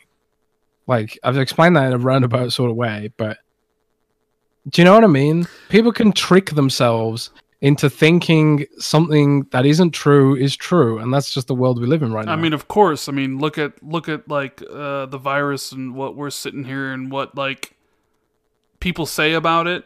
You know, and I don't even want to mention like political stuff, but it's it's definitely true. Like people people believe any narrative they want, even when the truth or the facts are in the complete opposite position. But it's funny because I remember like er, like late last year, the talk was Xbox Series X is behind, and I had known at the time that it wasn't because like a lot of a lot of these people they don't have they don't have Xbox sources. You know what I mean? hmm Like I like I distinctly remember like oh Xbox is behind schedule especially compared to PlayStation. Not really. No. You just don't really have any Xbox sources. You know, so it's it's just funny. And then it's it, look. I don't know which which system is going to be the best because it's just specs on a piece of paper, right? And you'll have people say one thing, you know, that oh this makes this SSD's power and like the way Cerny built the P- PlayStation 5 is going to run games better. Maybe maybe it will. Maybe Cerny's a goddamn certifiable genius and he shouldn't be working at Sony, he should be working somewhere else solving a lot of the world's issues, right? But then, like, you have the Xbox, and then those same people that say the same thing about PlayStation will suddenly say, "Well, they, like, so is the Xbox not optimized?" I, I don't get it. Like, but yeah, like the Xbox has the GPU power. Does that mean the games will always run the best there? Maybe. I mean, probably. But like, all we have is just specs on a sheet. So we, I, I want to see like real world games. Like, I think Series X games will run better. Um, and I think like the ray tracing will run run better on it or whatever. But you never know how developers code for any of these things. Like even like the Resident Evil 3 demo that I played that was on screen runs like shit on the Xbox One X. Runs worse than the base Xbox One. Now, Xbox One X is a better machine than the PlayStation 4 Pro, the PlayStation 4, and the regular Xbox One. I think everybody can agree here. It is a better machine. But sometimes developers don't take full advantage of the power, or sometimes they bite off more than they can chew. For instance, Resident Evil 3 demo, for whatever reason, they decided to push native 4K on it, which they didn't try in Resident Evil 2 and they didn't try in Devil May Cry 5. right? And because they tried to do that for whatever, reason they did, it tanks the frame rate. tanks the frame rate even worse than what it runs on Xbox One. But the PlayStation 4 hmm. Pro, developers knowing the limitations of that system, they cap it at a resolution of like, I don't know, I, th- I forget what it was, 1600p, 14, 1400 or whatever. So it runs basically hmm. lock 60. So you have those situation, situations there where real world, the developers are trying to push the resolution of Series of Xbox One X, and it just it seems like it's a worse system than the Pro when it's not. And there's some there's I know people will say like, oh, the PlayStation 4 Pro, Pro runs uh, you know uh, Xbox or runs games better than the Xbox One X. That's not true at all. There's certain cases where it might be true, but if you took both systems and said you need to run this game at 4K, I guarantee you, in pretty much 99% of those cases, the Xbox would be able to hold its frame rate better because it's a better machine, right? Yeah. Um, and how that plays out for next gen, I don't really know yet. We haven't seen any games running. Uh, I'm assuming that the Xbox Series X will run games better. Uh, eh, eh, but I don't think the PlayStation 5 is going to be any slouch. I just don't see, I just don't look at the SSD and think, well, that's going to solve every problem. And suddenly, like, won't. that is going It to, legitimately won't. you know? Like, it, it won't. It just flat out legitimately won't. And I'm like you. I'm not like I'm not a developer, but I speak to a lot of developers all the time, and I've spoke to them about the specs of both systems, and they're pretty much unanimous in their agreement that it's, you're not going to magically get a better system just purely on the basis of an SSD. It's just not how it works. And like, I don't know what tech Sony's pushing to add like because Microsoft has like the Xbox Velocity thing where it can offload. They can offload some uh some things that would typically run on the CPU. They can offload to the SSD and the GPU. They can offload that to the SSD and some calculations, which frees up overhead for more graphic graphicy stuff. Basically, that's what I understand. And they've also got like loads of tech, uh, texture compression technologies they're going to bake into this thing also at a hardware level and they've got like patented stuff that they're going to put in it that like comes as part of the package of DirectX 12 Ultimate and stuff like that. There's a lot of aspects to this that go towards making a balanced system and you know it's just like anything if you want to if you want to believe something you can find a youtuber who will support your beliefs Mm. and they'll they'll they'll talk about some magic and stuff that makes it sound better than it is and you can be like oh so that's the truth it's all this secret source stuff and honestly it happened with the xbox one back in 2013 Sure did. when the Sure xbox did. one yeah when the xbox one was proven to be a worse system than the playstation 4 i had guys for like two years telling me that xbox one had some secret source which was going to be unleashed with a DirectX update or something. Dude, And they trust me, I, I remember all of that. You know, remember what they were? It was uh this the you guys will in chat will will laugh about this. Uh the Xbox One had a secret discrete GPU hidden in the power brick. You remember? yeah. right? And that was gonna it was gonna get activated at some time in the future. Not only that, but the power of the cloud was going to make games better. And it was just some marketing PR bullshit that they came up with because they couldn't talk about raw power because PlayStation had made a better system, right? And like honestly, um last week was ridiculous. Like I started seeing articles about how audio, how 3D audio was going to actually take away three teraflops of power from from the Series X. That really, uh, you know, the, the PlayStation's equipped to use this because they have this dedicated audio chip. But when when Xbox uses it. Uh, it, it takes up three uh, teraflops of power, so realistically, the PlayStation is more powerful. And I'm just like, what the fuck are you smoking? like are, w- th- number one xbox series x has a dedicated audio chip too but even if it didn't it, it takes up uh, audio takes up that much power. I'm like, but it's ridiculous. But you know, here's here's what it reminded me of, and I know some fans won't like this, so listen to this. Either listening to it now, or listening to this later. You know what it all sounds not sounds to me like? It sounds to me like literally the Sony stuff all sounds like Power of the Cloud bullshit. Yeah. Like it, it, it it's just this like you know teraflops don't tell the whole story, right? That that was everything uh that we've been told, right? Teraflops don't tell the entire story. Fine, cool. I'm down with that, right? But it's funny because considering at the beginning of this generation, teraflops told the whole story. Hmm. Hmm. And 1080p Well, made you a better gamer. Bec- like it's so weird, and it, It's beyond teraflops, man. It's it's not only teraflops don't make you a better gamer. It's RAM and Oh, yeah. CPU and everything. You know, It's more It's not just teraflops anymore. It's now it's the only thing you need is SSD.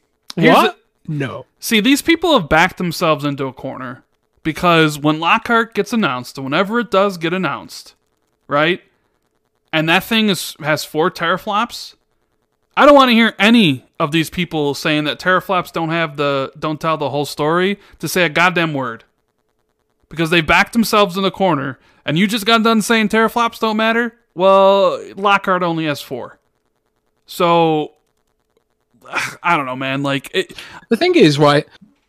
The the argument they should be making is that teraflops don't matter when it comes to making a product that's fun. Because yeah, the Nintendo Switch Nintendo Switch is probably gonna end up winning this gen. And yeah, I would not be surprised if it does. And it's what? 1.2 teraflops? So, you know, it's it's not all about the teraflops. teraflops don't mean of- shit. Like that's the whole that's the whole thing. Like I don't understand why people even talk. Yeah, okay, one has the whatever, but like what really matters is the games. Like God of War. like look at God of War. Look what they did on the fuck the, the PlayStation. It doesn't really mean much. I just I don't know. It's like you have you have the lesser you have the lesser powerful like system. Whatever, accept it. Like until a PS5 Pro comes out, probably in three years, whatever. It's the less powerful system, just like Xbox One was. It's fine and it's Like fine. it's, fi- it's perfectly that fine. it's less either, yeah, you're either it's gonna, gonna pay. have amazing games and the games are gonna look great and they're gonna load really fast. Yeah, they are. they're gonna load super fast but it doesn't matter that it's less powerful it really doesn't because sony has amazing games. They have amazing games and that's all that really matters when it boils down to it. Like i wrote an editorial the other week. At the end of the day all that matters is games. That's that's what it boils down to. This is all about gaming. And sony has proven themselves consistently over the years to be a complete leader in that sort of category. So I don't know why these people are in their feelings. You Hmm. don't have to be in your feelings because there's like Sony's going to deliver. They're going to deliver and they're going to deliver big, just like Nintendo's delivering big. And like I believe Xbox is going to deliver big. Like Xbox is giving us the hardware and multiplats will look better. Like Cyberpunk will look best on Xbox One X, uh, Xbox Series X, and you know that's just the reality of it. It's probably just going to be the case. But then you'll have developers like Capcom who probably don't prioritize the Xbox, where it Mhm. might not be the case, and Like it, that's did- fine too. Like, who cares? like they certainly As long as they Resident play. Evil. Yeah. Like, So- honestly, Monster Hunter World play plays better on the PlayStation 4 Pro as well. I don't know. Like I, I don't really think any of this stuff really matters. Like I've always said, Microsoft needed the power crown. Like the Microsoft needs as many advantages over Sony as they can possibly get. They need the price and they need the power, and I, they're going to have both because I think Series X is definitely more powerful, and that might come at a cost. And then Lockhart's definitely going to be way cheaper. And you know, Microsoft is trying to, is putting together their reputation about the whole games thing. Uh, you know, people want the big AAA experiences, which I think will, you know, they'll get revealed here soon enough. And it'll just be about content services and games is what should like the, the hardware is the hardware, you know, like especially if the PS4 PS5's 400 bucks. Like if one's 400 the other's 500, it's like, well, you know which one's, you know, offering you more, but Uh, Katopsy says, "Hey, uh, Rand, I hope Microsoft won't release a four teraflop Xbox in 2020 21. I want the baseline to be as high as possible, with the PS5 being at 10 teraflops. That is a good baseline in my book." Uh, well, um, I hate to break it to you, but Lockhart's basically between four and five. So unless it gets canceled last second, which I don't think it will, um, I think it's like ever more important, especially now in this economic climate we're in, about a super cheap entry level in the next gen. Um, so yeah, I don't think you're gonna get your wish on that, right, Jez? Yeah, it's four. It's four teraflops. That's what they're telling developers. Four teraflops, and like, you know, like last year when I was talking about twelve teraflops, I was like, I was like, I'm not sure, I'm not sure, I'm not sure, because I, I always like to be, I always like to sort of, because you never know until it's actually official. But like the information I had about the Xbox Series X was rock solid. It was 12 teraflops. The clock speeds were all right. The RAM was correct. Everything I had on that was correct. So now, because the the information I got about Anaconda is the same packet of information I got about Lockhart, I am now confident to say that yes, it is four teraflops because it all came from the same information. And if all the Anaconda stuff was right, all the Lockhart stuff was probably right. Yeah. And if it's not right, I'll be I'll be shocked because it'd be weird that half of it was right and half of it wasn't. Know what I mean? Oh yeah, I know what you mean. And you're have you uh, given any second thought about your uh, your weird theory about uh, Lockhart being a handheld? Now you said again, you you're calling this a theory. It's not a theory. it's your theory. It's not a theory. Yes. It's a wild dream. A wild dream that's not based in reality. Yeah, it's a wild dream that's not based in reality. That's exactly what it is. yeah, it's just gonna be it's just gonna be a console. It's gonna be a regular old console, and you're gonna be. Do you think it's just going to be like? Do you think it's going to be the same design, like where it's, it's- like yeah, uh, I- cube, but I think it's gonna be a GameCube. GameCube. Oh my think- god, that's kind of cool. I think it's gonna be the same form factor, but a lot smaller. And maybe a different color to signify the difference, but I think it's definitely going to be like, you know, this that same form factor size. Given the economic downturn that's inevitably going to happen next uh, towards the end of this year, it's probably like weirdly a good thing that they've got this coming. Well, it plays a bigger part now than more than ever. I mean, even XCloud plays a bigger part. Like the idea of like you can play games on the device that you own, you don't really have to buy one or your PC. I mean, God, I mean, I, I- I hate even talking about it, and thinking about it, like of how bad it is right now, and like what if it gets even worse? You know, like video games are a great hobby. It's like my favorite hobby in the world. Like I love jumping on the Xbox, playing games, hopping in party chats, talking to my friends. It's the best. But like I understand also that it's a form of entertainment. It's def- definitely something that not everybody can afford to do. But man, like if the way it keeps on going, like uh, people won't have the money for it. But then there's Lockhart, yep. especially if both these consoles are 500 600 dollars. If Microsoft can kind of get that Lockhart out there for 300 and get like an entry level where it's like this is a 1080p machine or 1440 P60 frame machine, and that's what it does because not everybody has a 4K television, so not everybody needs Xbox Series X. Yeah. Maybe that's maybe maybe that's the, a, a, play then. People might be like, "You know what? I can't afford 500 $600 right now, but I certainly can afford 300." And with Game yeah. Pass, I don't necessarily have to buy any of these games at full price.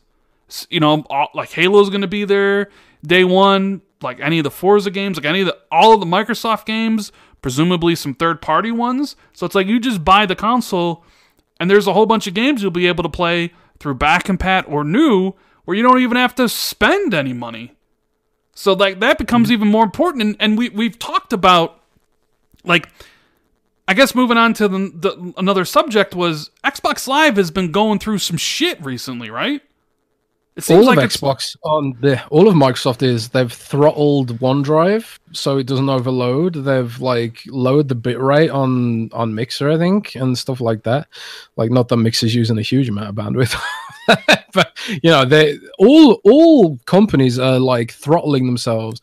Like Sony announced that they're working with the EU to throttle downloads over PSN because PSN's like a massive uh, resource hog on bandwidth in in the EU because we don't have we don't have data caps here. So like PSN is like, oh by the way, all your data is gone now. All your data belongs to us. That's like PSN in Europe.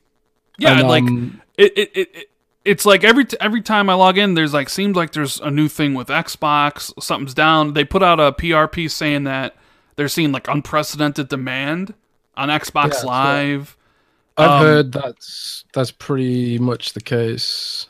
And do you think? I mean, I would assume like with everything that's going on right now, ten dollar Game Pass, dollar Game Pass must be pretty popular, right? Yep, I know. I know quite a lot of people who've like jumped on the Game Pass train, especially on PC as well. Like Game Pass on PC is driving like a surprisingly amazing effect that I never thought I would see happen. You know, the, you remember how like the Microsoft Store was like, well, it still is a bit of a joke, but do you remember how it was like a total joke a few years ago, and it had like no content. Mhm. Well, because of all the de- all the devs putting their games into Game Pass for PC, it's actually starting to look fairly respectable now. Like there's like a lot of decent games in the Microsoft Store that you can just buy at retail, just because the devs have put the games into Game Pass. It's almost like Microsoft's like paying devs to join the Microsoft Store. And I suppose the fact they've opened it up to Win32 helps a lot. But like it's weird, you know. But that's Game Pass. It's just amazing value. But honestly, part of me wonders like, is this sustainable value? Is it actually viable business? It almost feels too good to be true a lot of the time. What do you- Especially I mean, do you think um, do you think people aren't spending money? Like, you think people are using Xbox Live and using Game Pass, but they aren't really spending money? Well, this is what I, this is what I wonder, right? Because I wonder that like because Game Pass is you kind of like when you when you release services like Game Pass and Xbox Live, you end up training people to change their behavior, right? So it's kind of like Steam. Like there's there's that whole joke where where it's like, oh, I'll wait for a Steam sale, and like a lot of people don't wait for Steam sales, and we can see that from you know Steam's figures when a game launches, and it's like, oh, but this game now has hundred bajillion concurrent players and stuff. A lot of people do by day one, but like you are training a lot of people as well to like wait for Steam sales and stuff like that. And I suppose um in a different sort of way, a lot because this is a question I often get from people is like, is this coming to Game Pass? When will it be in Game Pass and stuff like that? And I suppose for some people, it's kind of like they're almost like switching, changing their behavior to line up with Game Pass and stuff. But I don't know if that's necessarily a bad thing because people who have the money to buy the games outright, they'll continue to do so. And for people who maybe don't, this gives them a way to get access to those games and maybe Microsoft to monetize those players, whereas before they just wouldn't have been able to afford to do so. So I do wonder about the long term viability of it. And you know, I always read these these things like Spotify has never made any money, YouTube barely breaks even. Twitch doesn't make any money. Yeah, Twitch doesn't make any money because the bandwidth costs outstrip the the bandwidth costs outstrip the uh, the value they get in return. And a lot of these a lot of these plays are like they're long term plays and people are like they're just sort of hoping that one day maybe they will make some money a lot of the time. But it's kind of like will they though? We always hear from artists and stuff that Spotify doesn't pay out enough money. And there's already been like people criticizing Game Pass saying like it's going to become a race to the bottom and like some developers will sell themselves short and that'll drive down the value of games and stuff like that. And because a lot of those deals are like they're under NDA, right? So you you don't know how much developers are getting paid and each developer is getting paid a different amount. So developers are kind of it's kind of putting like a dollar value on how much your game is worth to you even it's complicated you know um it's it's interesting to watch how game pass is changing things kind of like xbox live before it right Well, now there's now there's more competition in that space. Like PS Now seems to be actually kind of uh, competing more. They're they're starting to get bigger titles on there. Control went on there first. When Phil, remember when Phil had said, oh, Control's going to be on Game Pass, and it didn't. But now they slashed the price of PlayStation Now. It's 10 bucks. They added the downloads, which they didn't have originally when Game Pass came around. So now you have more competition in that space. Like even xCloud has competition uh, among, you know, like Google Stadia, which you'll laugh and everybody laughs. Google Stadia is a joke, but will it always be a joke? I, I don't know. Like, I don't think you can really judge it till the free tier's out and they have their own studios. But like GeForce Now is a competitor in that area.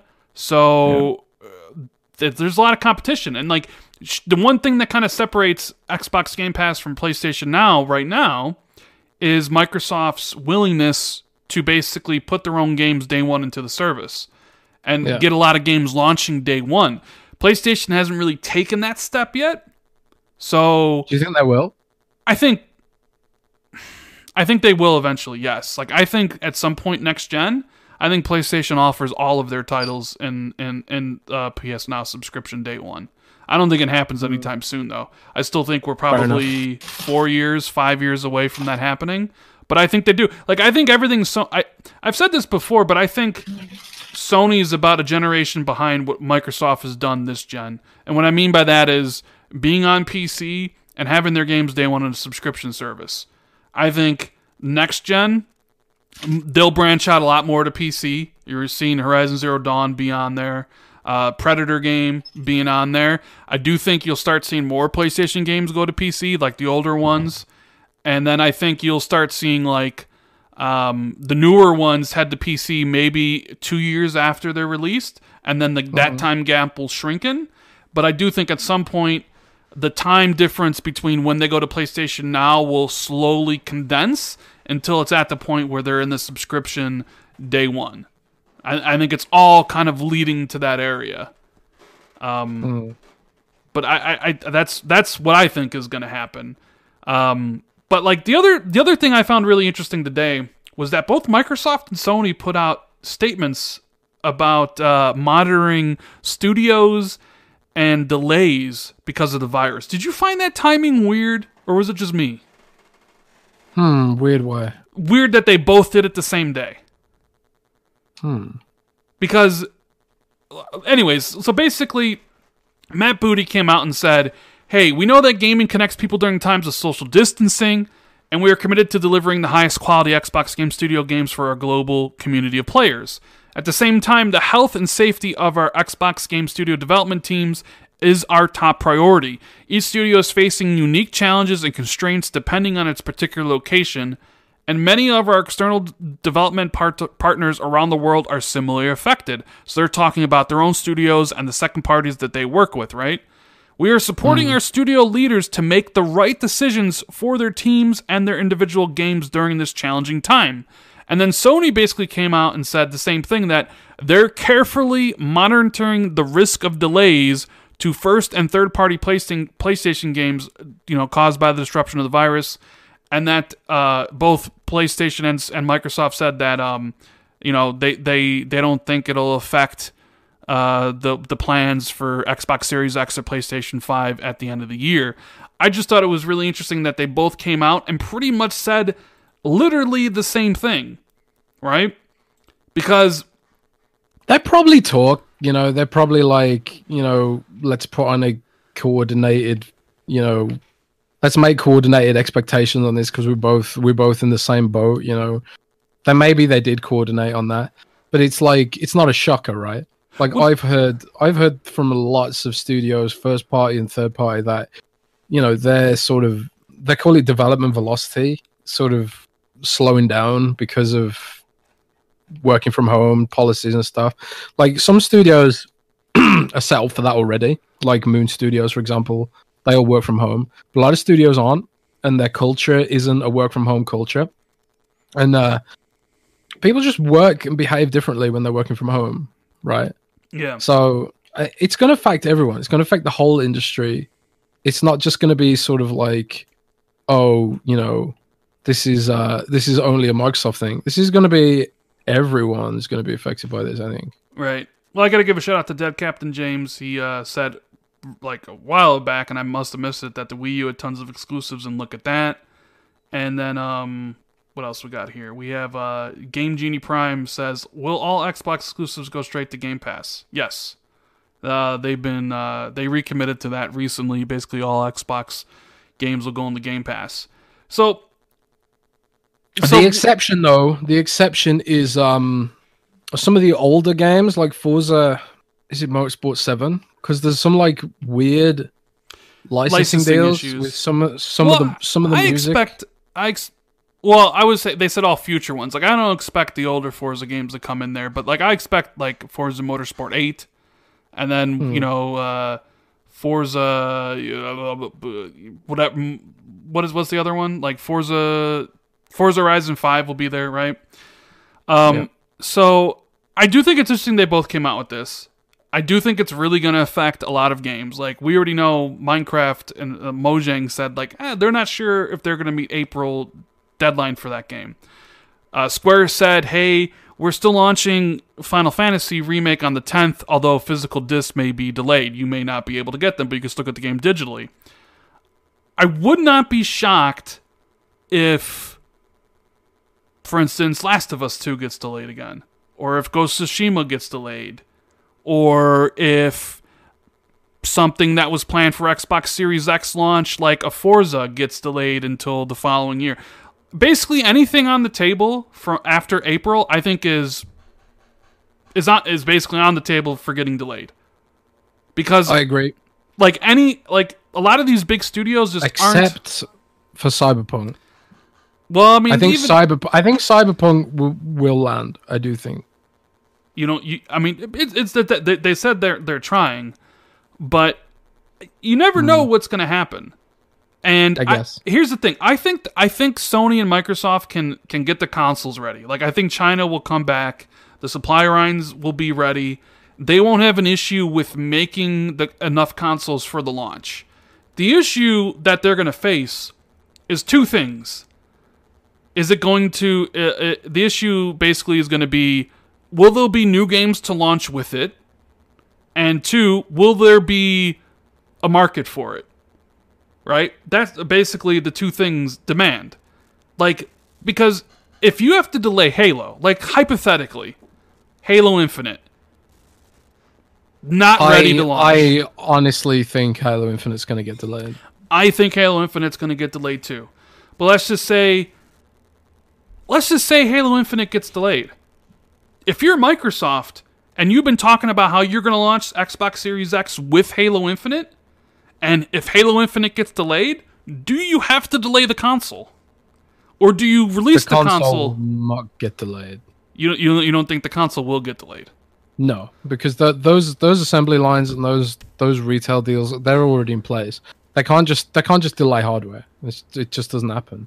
So I think like they'll release it, but it's going to be like they're going to emphasize maybe enhanced games, Gears of War, maybe stuff like that. Um, you know, games that run better.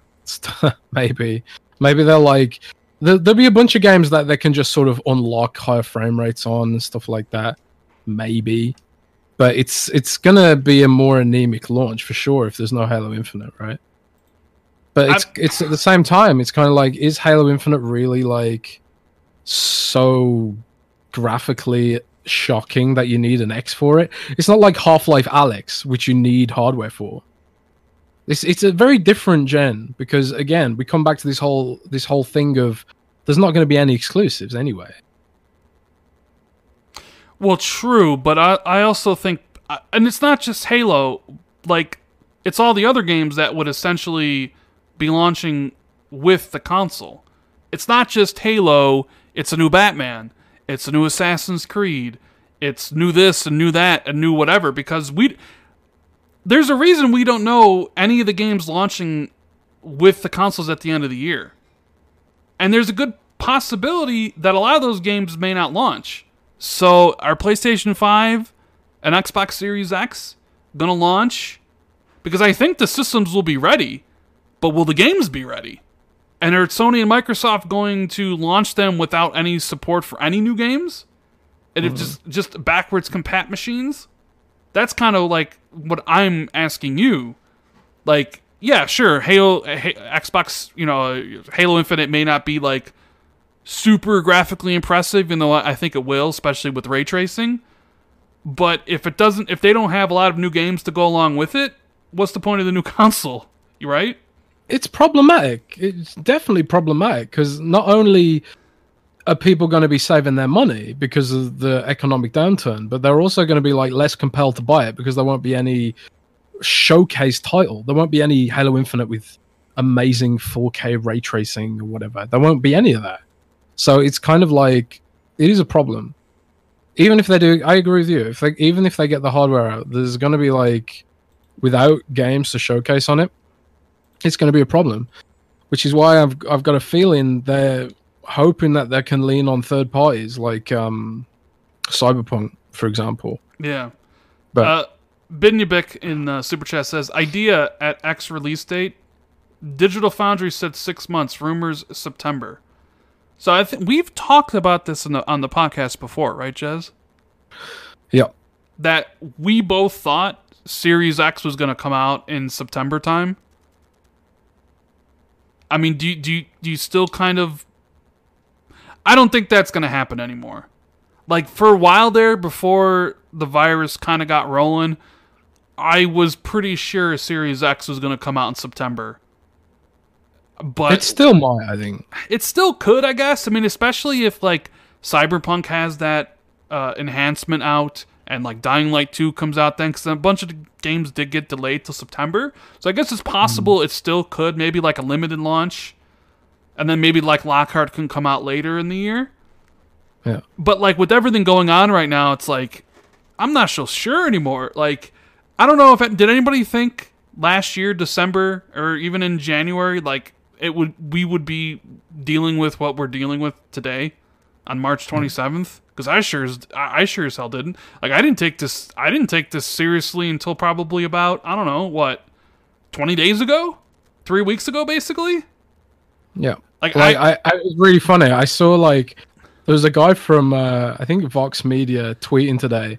I I ignore everything tech press say about uh, coronavirus, but Vox Media put out an article like two just two weeks ago saying, "Is this going to be a deadly pandemic?" No, and it's like, ah, that that age, that headline aged pretty well. yeah. Oh man. No nobody saw this coming. Nobody saw this coming. And like even when it started rolling, it was just like it just kind of reminded me of all those other times that China's had like an outbreak because of like weird food and well, quote unquote food. And um and then you've got like because this feels like it happens every now and then, right?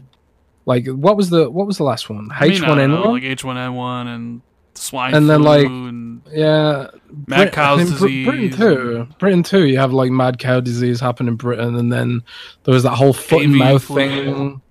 Avian flu. Yeah, like there's a bu- there've been a bunch of them over the years. Like Britain's had them too, with um with the farmers and stuff.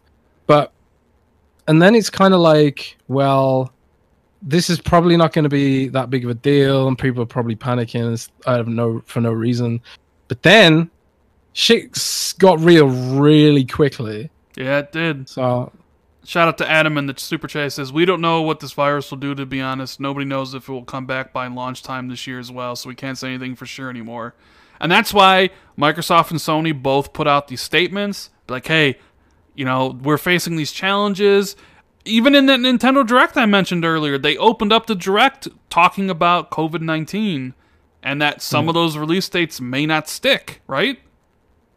So I'm just saying, like, don't be don't be shocked if any of these games after Final Fantasy VII Remake or Gears Tactics are suddenly delayed one month, two month, three months, four months, five months. Don't be shocked if Halo is delayed. You know, don't be shocked if any of these games get delayed. I, I, you know, it's one thing for like Moon Studios, who is a, a studio built upon working remotely to get stuff done. But like a studio like Naughty Dog or 343, they're not built to work from home for extended periods of time. They're not built to have everybody work from home. They just don't have the pipeline for it. Uh, and nobody knows how long they're going to be working from home. So, yeah. Um, another big kind of news, right? Big, big kind of news that I, I thought is is going to have a big impact, uh, not only on Xbox and PlayStation getting second getting deals, um, is Epic now becoming a full time publisher. That Um, was that was an interesting announcement. It was it like I didn't expect, but at the same time makes total sense. But not only how it's going to affect Xbox and PlayStation, because presumably we're Xbox and PlayStation still get the games, but it might change game licensing deals. Did you see the terms that Epic is basically saying no, that they're offering?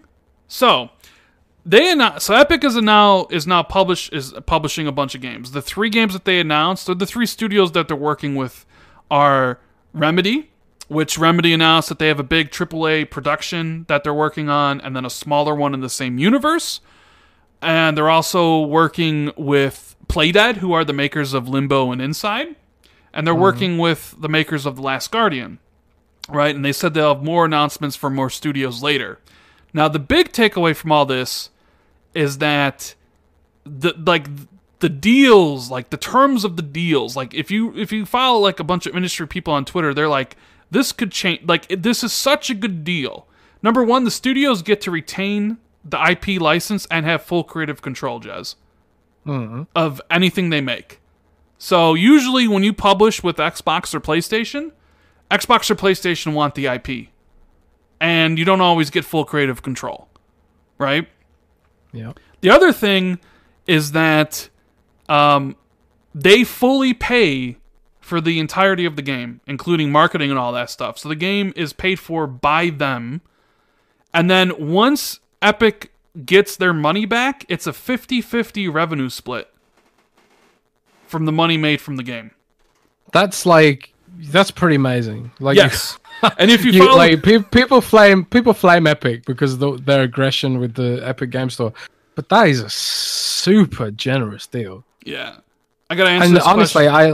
I Go ahead. if it if it boosts creativity, then great. You know, So, uh, Gaming Addict, shout out to you, buddy. He says, Halo delayed. Does Xbox Series X get delayed too, or reverse? We already answered it, but I'll go over it again. Jez doesn't think so. Jez says he thinks that if Halo gets delayed, but the console, the console's still coming out. So, I kind of agree with him on that one because you can't. You, you can't delay your system and then n- have Sony not delay their system because that just puts you right behind the eight ball. And while we all know Halo is the biggest franchise that Microsoft has, if it's not ready, it's not ready, and you can't because if you delay it from November, when do you when do you launch the new system? March? Do you wait a year? It it's tough to really choose. So no, I don't think. I think if Halo gets delayed, I think the console comes out. I think the only ra- only way the console gets delayed is if they literally can't make them and have them ready for November. But they'll they'll keep on saying, Yeah. "Hey, this isn't going to affect uh, the 2020 launch until it literally affects it." Because once you say it's delayed to 2021, you can't say it's not delayed. You know, you can't take it back. So, um, hope that hopefully that answers your question. Now, this Epic thing. So the terms the studios get the IP and the creative license uh, to do whatever they want. Epic pays for it all. And then when Epic gets their money back, it's a 50 50 split. And if you actually follow a bunch of game industry accounts, they're like, yo, this deal is ridiculous. Because a lot of deals aren't structured like that. So now we've seen Epic kind of push like the normal conventions of the game industry when they kind of went to war against Steam, you know, buying exclusives for their PC storefront and giving developers a better cut, right? Steam for a long time was taking 30% from every transaction. Epic comes hmm. along using their Fortnite billions and was like, no, no, no. We'll take 12%. We'll give developers 88% and a bunch of developers went with them, blah, blah, blah, blah, blah. Now you have them actually being a publishing arm, releasing games on Xbox, because Remedy said they're releasing on Xbox Series X, PlayStation 5, and PC, presumably just going to be this the Epic Game Store. Um, so oh God, what was what was the point I was gonna make? I was actually. God, I lost. What was I saying, Jez? Help me, help me out here. What was I saying? I lost my train of thought.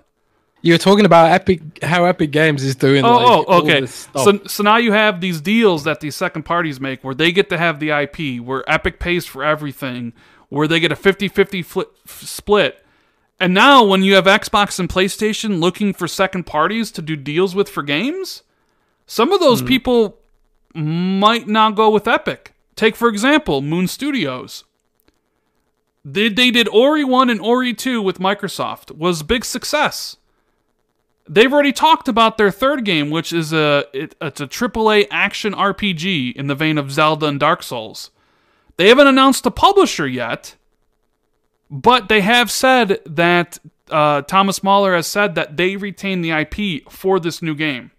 Now, I don't think their new game is published by Microsoft, and I was trying to think who would fund a AAA action RPG from the Ori guys and still let them have the IP.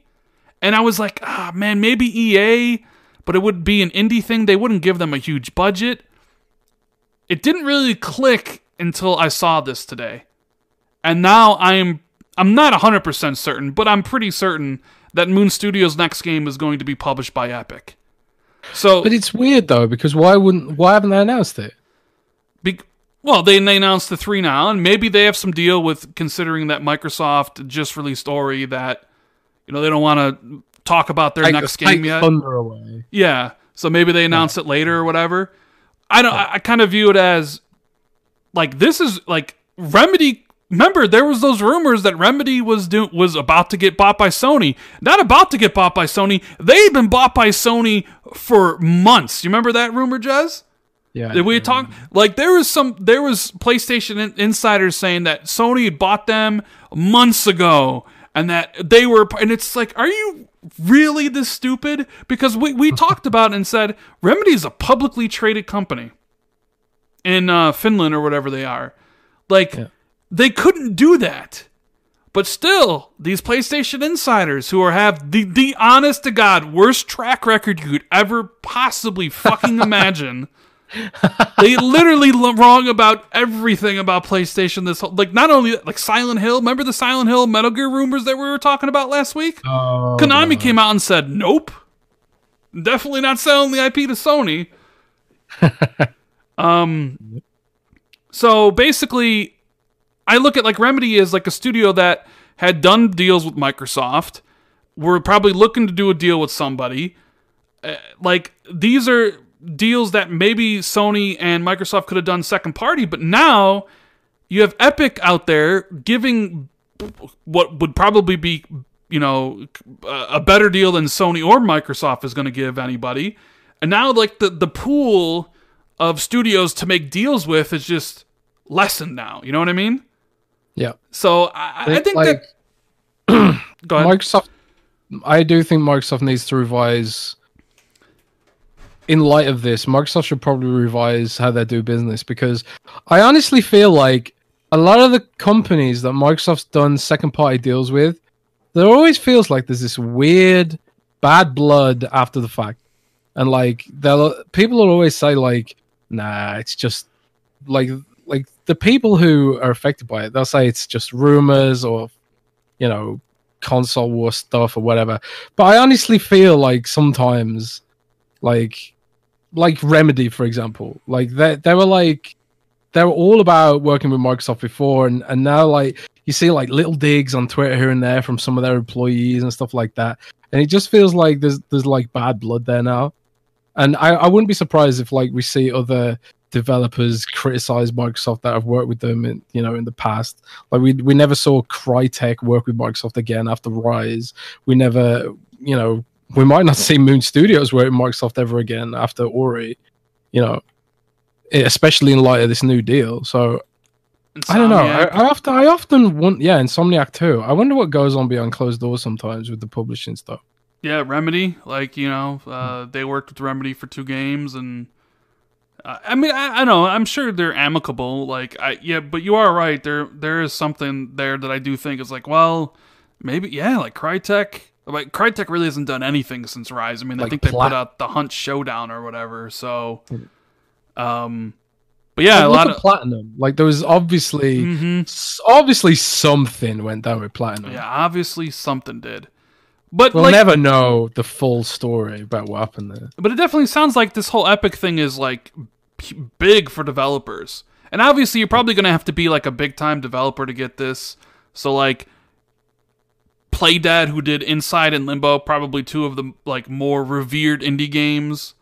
Like, of course, their next game's gonna be ridiculous, right? Remedy, which they said so, their one is a full AAA game, and the other one's a smaller game set. I hope. And let me and let, let me tell you about this story, Jez. Okay, because this one got oh god damn. So oh, what now? Shinobi. so my buddy Shinobi tweeted out uh, this information about Remedy, right? And um, I rep- I rep- replied with the GIF of Mitch- Mr. Scratchy from Alan Wake's American Nightmare smiling at the camera. You know what I'm talking Yeah. about? Do you do you, Yeah. do you know what I'm talking what about? you Do you know the GIF? Yeah. Okay, right? Because I want Alan Wake to come back. Because I think the big AAA game that they're working on is Alan Wake 2. And the smaller game they're working on is a, is a sequel to Control or something Control related.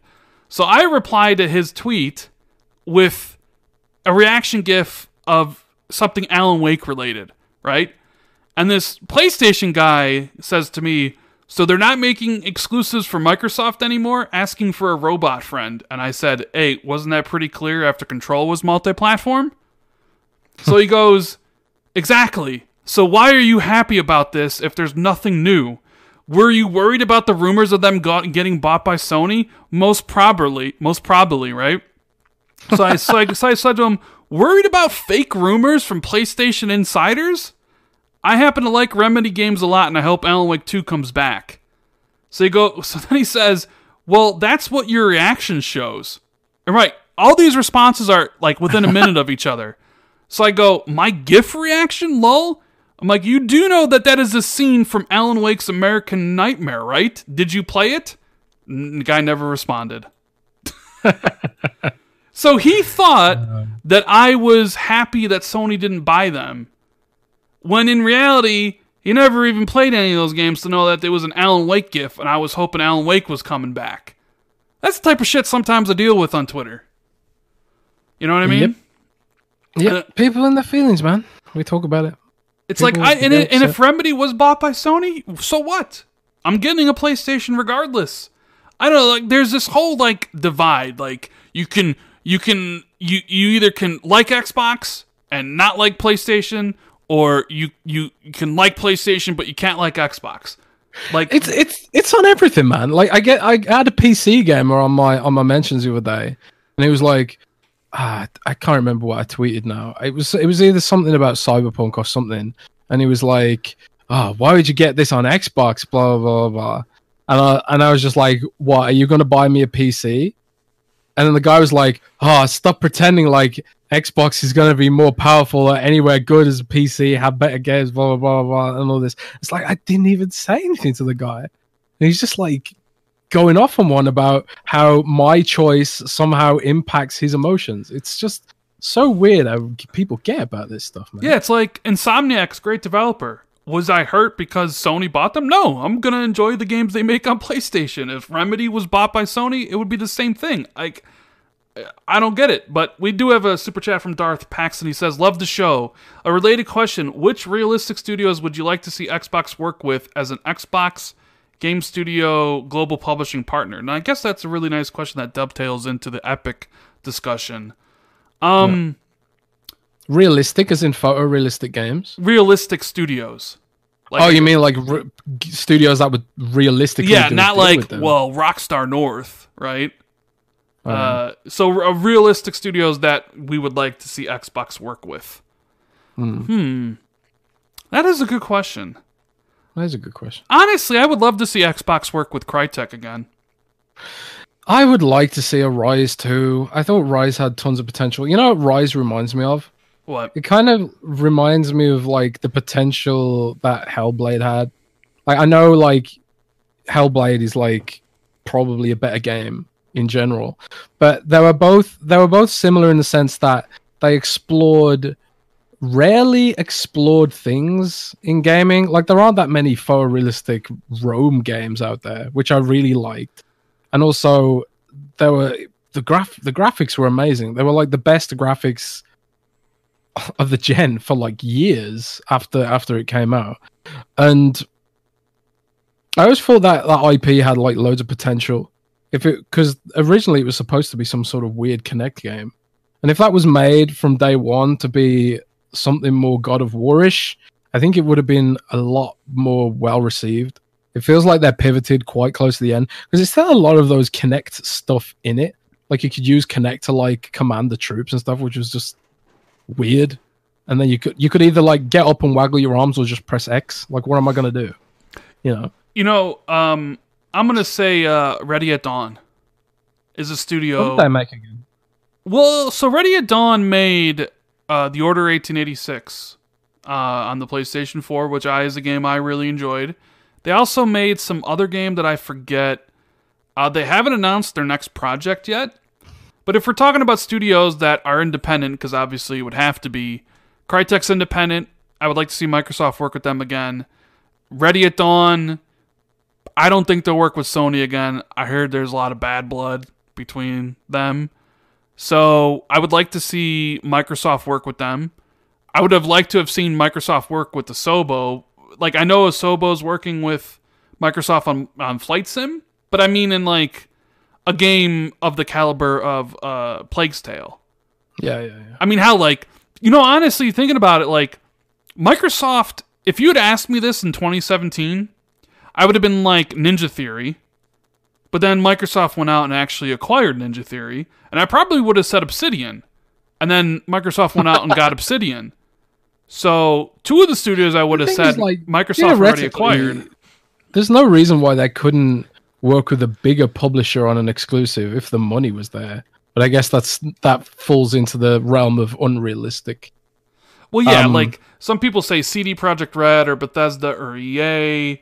I mean, like though to me those are kind of like unrealistic. Uh, for I would like to Xbox Global see- Publishing. Yeah. Um, I'd like to see Microsoft work with like I really like Age of Empires as an RTS, as a casual RTS player, but I'm more of a 4X strategy guy. I'd love to see Microsoft work with Paradox on an Age of Empires themed 4X strategy game, maybe. You know, like they they they've tapped Relic to do Age of Empires. Like if if uh, Paradox made like the uh the 4X version, I'd be totally down with that. That'd be awesome. Yeah. So, um, let's see. With with oh, and the other thing I wanted to mention was that I don't know if you saw, but apparently they data mined the new Modern Warfare update, and uh, it's basically confirmed Modern Warfare Two campaign remastered's coming soon. Like the, the Yeah. artwork and everything is in there. Yeah. Like that's pretty crazy. That so do you think they're going to launch Modern Warfare 2 campaign remastered within Modern Warfare as like a, as like an add-on that you're going to have to buy for like 50 or 60 bucks? That'd be interesting. I still haven't played Modern Warfare's campaign. Uh, I mean, Kind of sad. I I, lo- I like Modern Warfare's campaign a lot, and I'll, I'll buy Modern Warfare 2 campaign. Have you tried out. Warzone? No, I ha- I see. Okay, I always gotta explain this to people. So, you remember uh, like a month ago when I told you my eight terabyte hard drive died? Hmm. I had all my games on there. I had like Oh. three terabytes of games on there, and it died. And I only had like ten games on my SSD, and Call of Duty was not one of them. Call of Duty was on my my uh, eight terabytes because what I do is basically when I'm playing a game or I'm about to play the game, I transfer it from the eight terabyte uh, external to the SSD. And then when I'm done, I transfer it back. Well, Call of Duty Modern Warfare was on the 8 terabyte hub, and it died. So I just never re-downloaded it. so I only just- Uh, so I have 2,000 games I could play. I own like 2,000 games on Xbox, but I only currently have 50 games downloaded right now rip. Because I, I like I have the one terabyte SSD, and then I have another four terabyte, But like there are some games like I just I've already I've beaten I completed that I'll never play again. So it's like I don't want to download another. Like I didn't want to re-download all that data. And even even though I don't have a data cap anymore. Like before it was an issue. Before I upgraded my internet, I had a data cap of a terabyte a month, and we upgraded, and I no longer have a data cap, so that's not an issue. I just didn't want to re-download all those all those things. So no, I didn't. I haven't played Warzone. People tell me I would love it, that it's like really really good, but um, I I just I just can't. I don't know. I mean, I guess I could. Maybe I will. A JD Gamer asks, "Hey, any idea who the 16th Xbox Game Studio is?" So there was that thing uh the other day last week, wasn't there, Jez? Where They um they basically said it was a slip of the tongue or confusion or something. yeah, I don't so- think I don't think it was any. Do you believe him? I believe him. I don't think there's a 16th studio. So do you Could think do you think it's possible that by 16th he really kind of meant just Playground's other studio? Like cuz 15 Mm-hmm. studios including Playground, but Playground has an actual second studio. I think he just maybe misspoke. And also Microsoft has a bunch of internal mini studios that bounce around and handle different things. I don't know. Yeah, is so the casual game studio included in that 15? I don't know. Here's the thing. I don't really think there's a secret AAA Xbox studio hidden that Microsoft hasn't announced yet. You know, I, I, I think the guy just missp- misspoke. Now that's not saying that they can't, you know, come come together on a deal with with the studio, you know, in a now or in a few months. But I don't I don't think there's like a, a secret 16th studio. Um, personally, I think he was probably thinking of because when when you look at the studios, all of them are one studio except for Playground. Playground literally has two studios. You know, Hmm. which three four three doesn't, Coalition doesn't, uh, Turn Ten doesn't, Mojang doesn't, Obsidian doesn't, Ninja Theory. Like none of the Xbox studios actually have two studios. They have multiple teams, but the only one who actually has two studios is Playground. So it's poss. I don't know. Then there's the World End one. Was the World's End part of the 15? World's Edge. World's Edge or whatever the the studio that's doing the Age of Empire stuff. I have no idea. Anyways, JD Gamer also says, uh, "Hey, who's the largest studio that Microsoft would acquire?" Hmm, the largest. I mean, the largest they've acquired recently is probably Playground. Yes. Uh, do, are you asking us if we think um they're going to acquire somebody bigger? Hmm, who'd be bigger?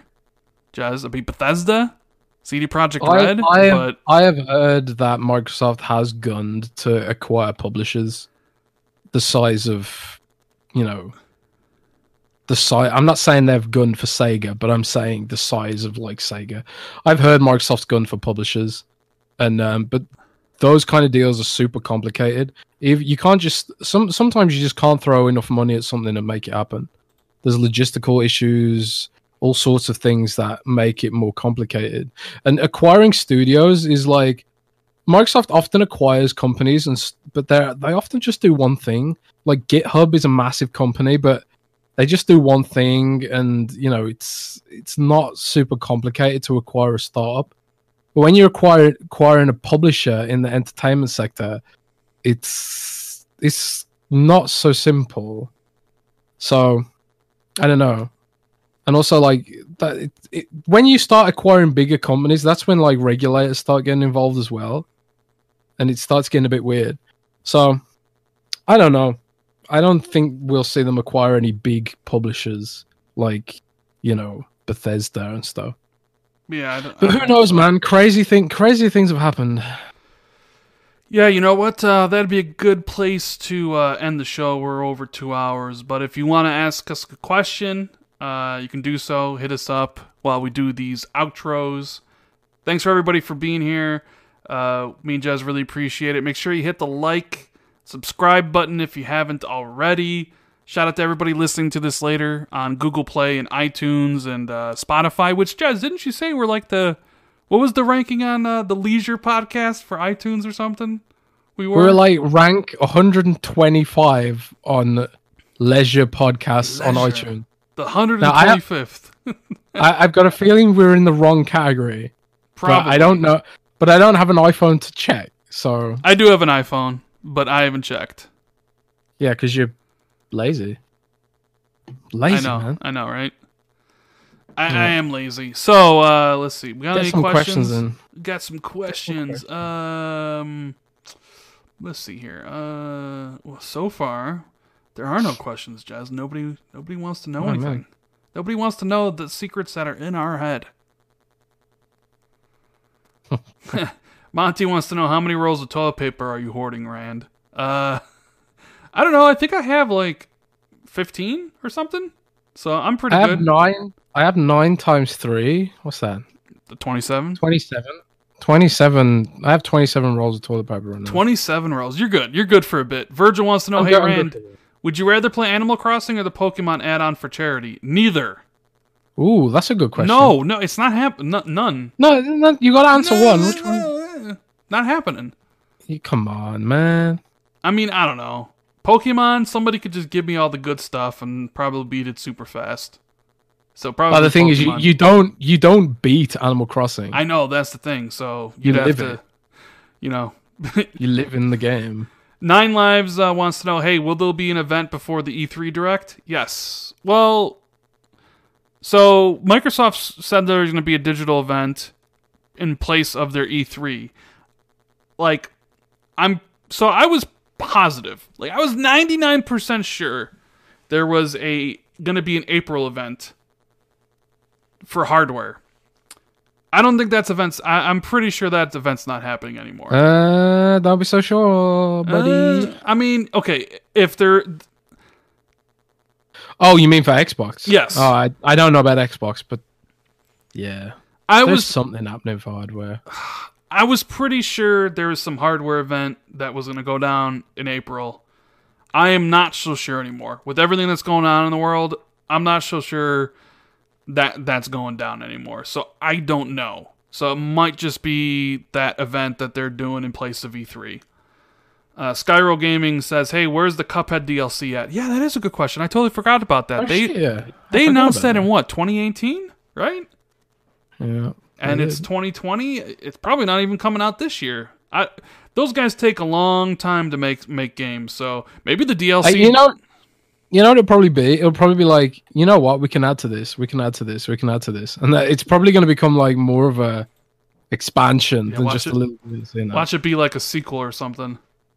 Like we, we we had so much fun building the game with her that we decided to make it its own spin-off game. Uh, El- Yeah. Elementapino says, "If you're a producer, what kind of game would you make?" Ooh, Hmm. that's great. I actually have a plan in my head for a game that I'll never make. What kind of game would I make? I mean, I You know- basically like you know you know you know a Metro is kind of like Metro Exodus is like you're on a train in the apocalypse. That was literally my personal game idea that I that I like had in my head for ages. And I, I was kind of like it was kind of like XCOM meets Metro Exodus, basically, where you have to like build up and maintain a train, and then you get off the train as you're traveling across a, an apocalypse, and then you like build up the train and make it more powerful and stuff like that. That was my that was my game plan, bro. so I'm not. I don't know. Like, here's what I'll say though. Like, if I'm gonna, if I'm a producer and I can make a game, and I'm gonna make a sequel to a game I wanted. So I remember conversation I had with Phil the f- first time I met him. He asked me if I could greenlit a game, any game, what game would it be? And I said, said Viva Pina. and I said Alan Wake 2. So What did he say? I'm not gonna say No. what he said. I'm not gonna say what he said, but Oh, that okay. I would I don't know, I like I like Alan Wake a lot. I, I I'm a big Stephen King fan and so that like kind of um horror-ish Yeah. writer thing they had going on was incredibly cool. Uh, so like if if if I was a producer or whatever, I'd want to make something in that in that vein. Uh, something That's like that. JD Gamer says, "Hey, any progress on the Japanese studio?" Um, no, but I mean, I think they're working on it, but I guess we'll just have to f- wait and wait. a and lot of these a lot of these kind of deals have probably even if microsoft was exploring deals right now they've probably been screwed up by the whole like you know global issues thing so I expect a lot of stuff to be delayed it's not just going to be games it's going to be like even things like oh operating system updates and you know microsoft announced that they're not doing any windows updates for a while Yeah. for example Uh, the great Sean Labrie asks, so how long until you jump on that VR? Uh, well, unless I strike it rich, it probably will be a long time because I just can't. I just can't. And right now in this climate, I just can't really just be like, "Yep, let me drop four hundred dollars on this Half-Life Alyx." I, I just can't do it. As much as I want to, I just, uh, I just can't.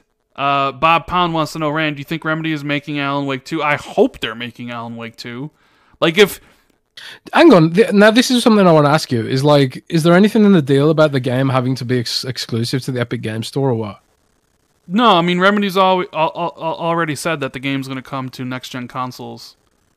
So, Epic Games is publishing a multi-platform game. Yes, uh, essentially, Remedy's game and all these games are going to be on PlayStation 5, Xbox Series X, and PC through, you know, the Epic Game Store. You know what's interesting about this, right? What? Is that like, it's kind of similar to what Microsoft's doing with Game Pass on PC. It's it's like even though it's a multi-plat, and even though it's like you know they don't get exclusive rights to anything what they do get is a guaranteed aaa quality game for the epic game store and it's it's kind of like what microsoft's doing with epic uh, xbox game pass for pc you know they even like even if microsoft doesn't make a load of money from what they're doing there in the in the interim what they are doing is building up the credibility of windows store as an option to buy your games on because for for the longest time it just hasn't been. And now, like if you go to the, if you go to the Xbox Beta app on on Windows 10, there's a load of really good high quality PC games in there, like way more than they used to be on Windows. So there's that aspect to consider, I guess. Right. Uh, Dead Captain James says, "Hey, first person or third person?" Hmm, Ooh, that's an interesting question. I do love I my first person like- shooters. I prefer I prefer first person a lot. Like I tell you what, I'm I'm really desperate for right now is an actual real Fallout or an actual real Elder Scrolls. Like I don't care about Elder Scrolls Online. It's it's boring as hell to me. And Fallout, we all know what happened with Fallout 76. I am so desperate for a new bloody, like true Bethesda RPG. Like why have we had to wait so long for one, man? Yeah.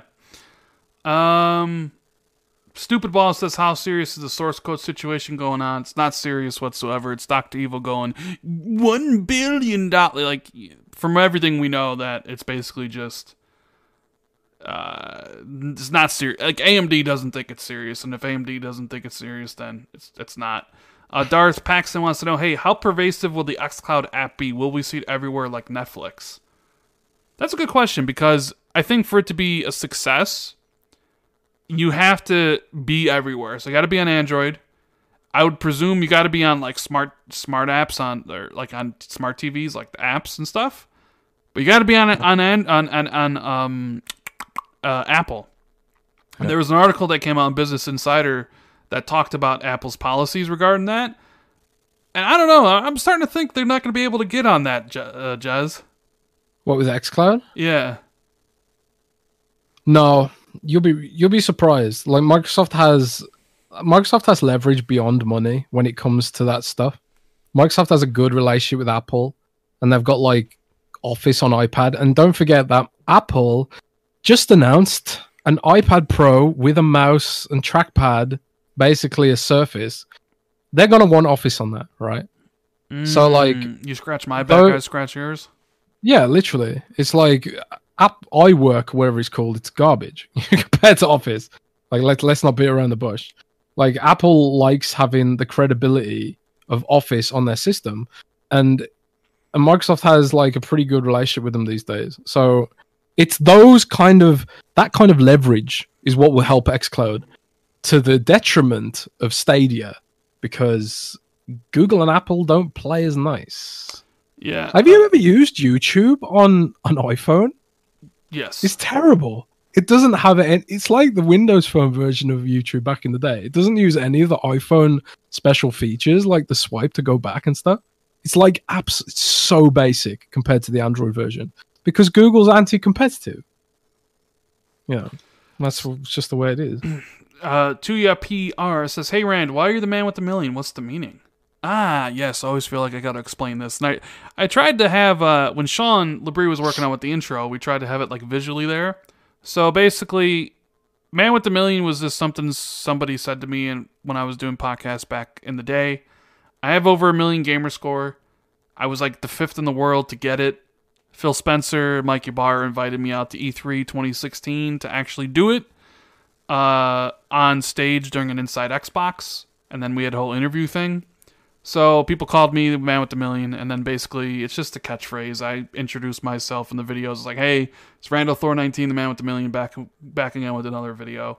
I know that I understand that can be confusing to some people who you know haven't been around as long, but that's the meaning. And I always feel like we always get a question like that all the time. Uh, people who discover the channel as they always do. Uh, but that but that is the the reason. So let's see. Any more questions? Um. Uh, Mumbles say you guys gonna get Doom Eternal, Half Life, Alyx. Uh, we both are playing Doom Eternal. We talked about it uh, earlier in the podcast. I want to play Half Life, but I don't have VR, so I can't. Um, so Ryan says, "Hey, if Microsoft had to buy an existing IP, what would what one would excite you the most?" There you go, Jez. Hmm. Well, obviously they bought Wasteland and they bought State of Decay, which were like two at the top of my list. Like games that I really like the idea of that never really had the budget to match what I wanted for those IP. So I was really hyped about those. But hmm, that's a really good question because I've never a lot of the games that I like, I never really think lately like, oh man, if these guys had more money, they could do this and stuff like that. All the games that I thought that about have kind of been bought. So I don't know. That's a tough question. Like, what? What about you? Can you think of anything? Like, I suppose like Alan Alan Wake and Quantum Break, but that's never gonna happen. I mean, God, like I don't know, like an IP. That's tough. I really haven't given any that any thought. Like, I know like the biggest IP in, in gaming is Grand Theft Auto. Um, w- I mean, if micro, if Microsoft wanted to win next gen, Jez, what a way to do it! Buy buy the Grand buy Grand Theft Auto. well, uh, LM back in chat just said MechAssault. Shocking.